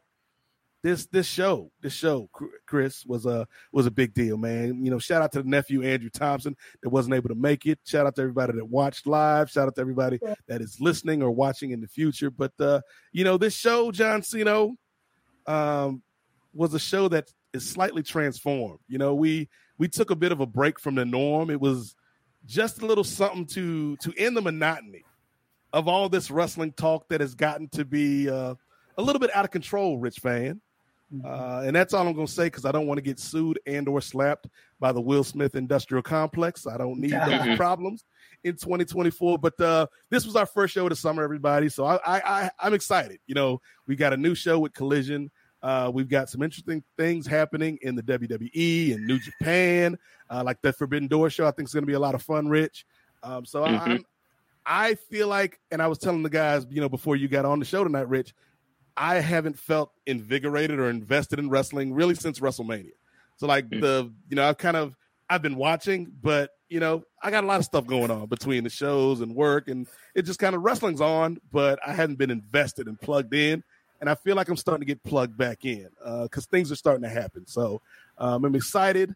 Uh, but before we get out of here this month, we got to go around the horn one last time and uh, let these folks, uh, you know, promote themselves, plug themselves, uh, do a lot of things, man. Because because unlike the Flash movie, we're not a, we're not uh, averse to promotion, rich fans. So let's start with this young brother John Siino, who uh, you know has has something that uh, again we've been plugging it all night. I feel like John Away uh, owe us some some uh, uh, royalties from uh, from from the collision uh, uh, uh, payout that, that y'all are getting.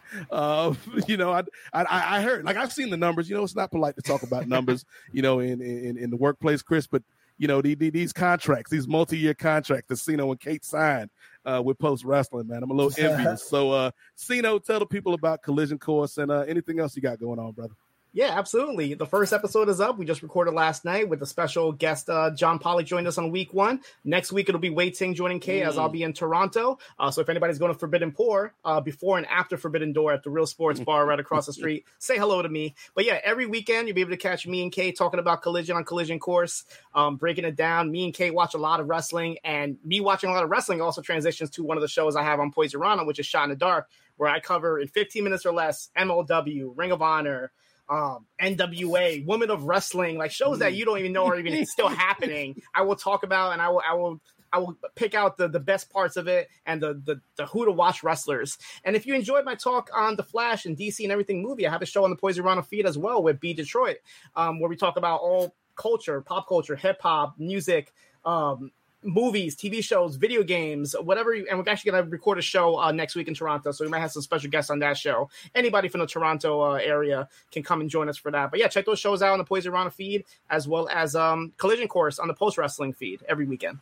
All right, shout out to that good brother John Siino for spending some time with us this month. Uh, Rich Fann. Uh, you know, I, I, know you're excited to listen to uh, Shot in the Dark to hear John's thoughts about Tyrus, everybody's favorite world champion. Uh, but but other than that, Rich, what what what are you what are you going to be doing, and where can the people find all of the good work that you do uh, over at the Torch, brother? Yeah, sure. If you go to pwtorch.com slash go VIP, you can find most of my uh, shows, whether it's the deep dive with myself and Will Cooling, who is in the Benoverse, as hmm. folks are well aware. uh, this past week, we had an episode of myself and WH Park where we caught up a little bit on All Together again, and we talked about New Japan, All Japan, and Noah working together on that pay per view, how that bled into Dynamite, how that bleeds into Forbidden Door, and how that bleeds into all of Japanese wrestling in G1. Uh, I also have uh, I'm co-hosting Radican Worldwide with my man Sean Radican, who spent the last 20 plus years covering Ring of Honor in the Indies, and so being at the Learning Tree with him, working with him is always a pleasure. And of course, uh, you know, you wouldn't know me if it not for Travis Bryant over on the East Coast Cast every Wednesday, but not mm. for the past month because Travis' laptop broke. We got him a new one. He's on the way. uh, we talk about wrestling, life, comics, everything in between. And last but certainly not least, I have everything with Rich and Wade, where me and editor publisher the Torch Wade Keller talk about the wrestling events of the week. Typically, it's Tuesdays. Sometimes the mileage varies depending on if I'm on assignment. And because of being on assignment, I will be crossing that forbidden fence, opening it a Jace a little bit, and sliding mm. on into the post verse this next month, where first I'll be with Wai Ting for the first episode of uh, Marvel's uh, Secret Invasion. But going forward, me and Mr. Park are going to be back again. That's right. Power Man and Iron Fist riding dirty through the six. That's what we do. That's how we do. At Rich underscore Fann on Twitter, Rich Fann no underscore on Spoutable, and looking forward to chatting and always a pleasure. All right, always good to hear from the good brother Rich Fann, and I'm looking forward to hearing uh, the coverage of Secret Invasion because I've got high hopes for that show. So I'm I'm sure uh, uh, I'll end up chopping it up with you guys for one of the episodes at least. Uh, but but uh, I'm excited, man. And, you know, this man Nick Fury uh, back on these streets, so that you can look forward to that. Everybody on the Post Network, Kris Ealy, this, this this brother right here, walking stages, jumping brooms uh, disrespecting yeah. Cody Devante Rhodes. It's been a busy week, man. Been a busy week. But uh, where can the people find you on uh, Twitter and uh, and all your socials, man? Where can they find the, the, the written work that you've done, Kris? And also, uh, are you going to take some time off, Kris? Because I feel like you need a little bit of a sabbatical, brother. Uh, not in the immediacy, man. I wish I wish I could, but uh, I have to. I have another class that starts uh, Tuesday. Damn, this man Kris Um, said no days like, off. Um, and then I'm just working all summer. Um, I do want to uh, acknowledge uh, T. Anthony um, all real quick. Um, he said Biff won halfway through the film. Biff did not win at the end of the movie. Every Back to the Future ended with Biff losing, right? And then the next movie he lost, and then Buford Tannen in the third one. Final. Anyway, just had to get that out the way. Um, you can um find me on uh Twitter. It doesn't. I, I got to get this fixed on my um on this laptop, but um on Twitter um I am K M E Z does it. That's E Z. Um, the letter E, the letter Z does it. Um, follow me. Um, uh, I'm not. Uh, my, my Instagram page is private, but I mean, if, if if you say who you are, um, and you follow me on the gram, I'll I'll you know al- allow that. Uh, and uh, yeah, man, it's just um, looking forward to uh, um, more writing. Um, and you can find my articles at WrestleNomics.com. Right now, I am just extremely busy with other writing stuff that I'm doing at the moment. But um, hopefully, I'll have an article. Um, if not by the end of this month, by the beginning of July. So um, just look for all that. All right, that's the good brother, the Professor Kris Ealy. Uh, also, uh, for those that don't know, Kris Ealy has now been announced as the permanent co-host on the Kings of Sport podcast. So uh, we Yeah. will, we will, uh, we'll do an episode here in the near future as soon as we can get our schedule synchronized up. Uh, but but uh, you can check that out. The latest episode we put out was uh, right before the NBA Finals, and we gave our predictions. Uh, we also introduced uh, Ray Williams, Sugar Ray Williams, who is a new member to the team, and we got a new logo. We've got a new theme song that I shared with Kris. So uh, things things they are happening, rich fans. So uh, the, the Kings of Sport, don't don't call it a comeback, brother.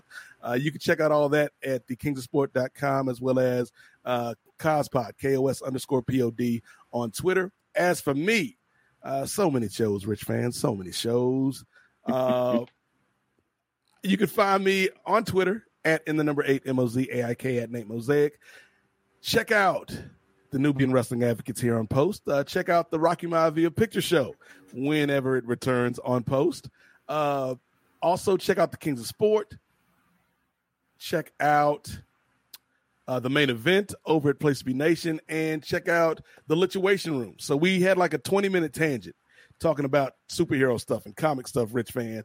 The Lituation Room is where you can get over two hours of that every month with me in the Lituation Room, Brittany Monet, uh, the great Vanessa Shark, and Clement Bryant. Uh, it's over at the uh, Multiverse of Color. Used to be the, known as the DC TV Podcast Networks, but given the state that DC and Warner Brothers is in, uh, Andy B, the founder of the network, is like, you know what? I might not want to hitch my wagon to this particular train. So we, we're going to be the Multiverse of Color, where we talk about everything DC, Marvel, you know, movies that aren't in the superhero genre, just pop culture in general. Check that out. Uh, for everything else, at in the number eight M O Z A I K on Twitter. Uh, and Andrew Thompson, the youngest in charge. He wasn't here this month, but be sure to check out that brother Andrew Thompson's YouTube interviews. Always got good guests on there. And on Twitter, I believe it's AD Thompson underscore underscore. I believe he's the double underscore. So uh, check out the nephew, the youngest in charge. Show that man some love. Uh, but we did it, Kris. This was uh, the Nubian Wrestling Advocates' new definition of summer madness. We survived. We took the heat. We stayed in the kitchen. All sorts of metaphors. But we want to thank everybody for watching, everybody for listening. Want to thank John Pollock and Wai Ting, the proprietors of Post Wrestling. Want to thank uh, Righteous Reg, the good brother Righteous Reg. Shout out to Reg and Phil and and uh, Will and the Grapsy Cat. Shout out to SP3. Uh, you know, of course, shout out to uh, Rich. You know, the, the the community, if you will, uh, out here on these uh, podcast streets. Uh, but shout out to Reg for giving us the theme song. It's the uh, it's the second greatest theme song uh, in, in post wrestling history. Uh, you know, after the, that that banger, that classic that John Cena created. uh, out here for Collision. Uh, yeah, I already got people hitting hitting me up trying to spit 16 on it. I'm like, listen, I want to keep it instrumental for now, but we'll talk down the road. uh, wouldn't it be great if you get, you get Phil Brooks to drop 16? Mm, yeah. The Muffin Man I'll on the that. track. Make it happen, Siino. Uh, but yeah, so that's going to do it for this edition of the NWA podcast. Um, again, thank you to Siino and Rich for stepping in tonight. Happy Father's Day to all the fathers out there. Uh, and I think that's it. Happy Juneteenth. If if you have to work, if you're part of the corporate machine and the cog in the wheel, I feel for you. But if you have the day off, enjoy it and uh, embrace your freedom. Uh, but for Rich, for Siino, for the Professor Kris Ealy, for Andrew Thompson, wherever he is, I am the Godfather Nate Milton. And remember, the revolution may not be televised, but it damn sure will be podcasted. And I should have had more forethought, Rich, because I, I, was still on the comment screen. And I have to go to the music screen so I can do a proper outro. But but you know, maybe maybe, maybe people are waiting to see if there's a tag at the end of this. Is Wonder Woman gonna show up? Or Henry Cavill? Or Chuck? Or none of the above. So for Rich, for Siino, for, for Kris, I'm Nate. Revolution may not be televised. Damn sure will be podcasted. We will see y'all in July.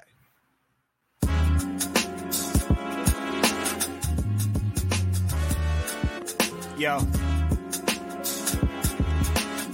It's Righteous Reg. It's a case for the safe, keep a space for the Nubians. Unfiltered, off kilter, the professor, the godfather, post wrestling the NWA, not oh, keep guessing, uh. The views and expressions, you know the rest it's pod excellence, get the message. Advocates for Nubian wrestling, you're listening to the best again. Black wrestling in the ring we invested in. Nubian kings and queens we invested in. For the culture and we reppin' it.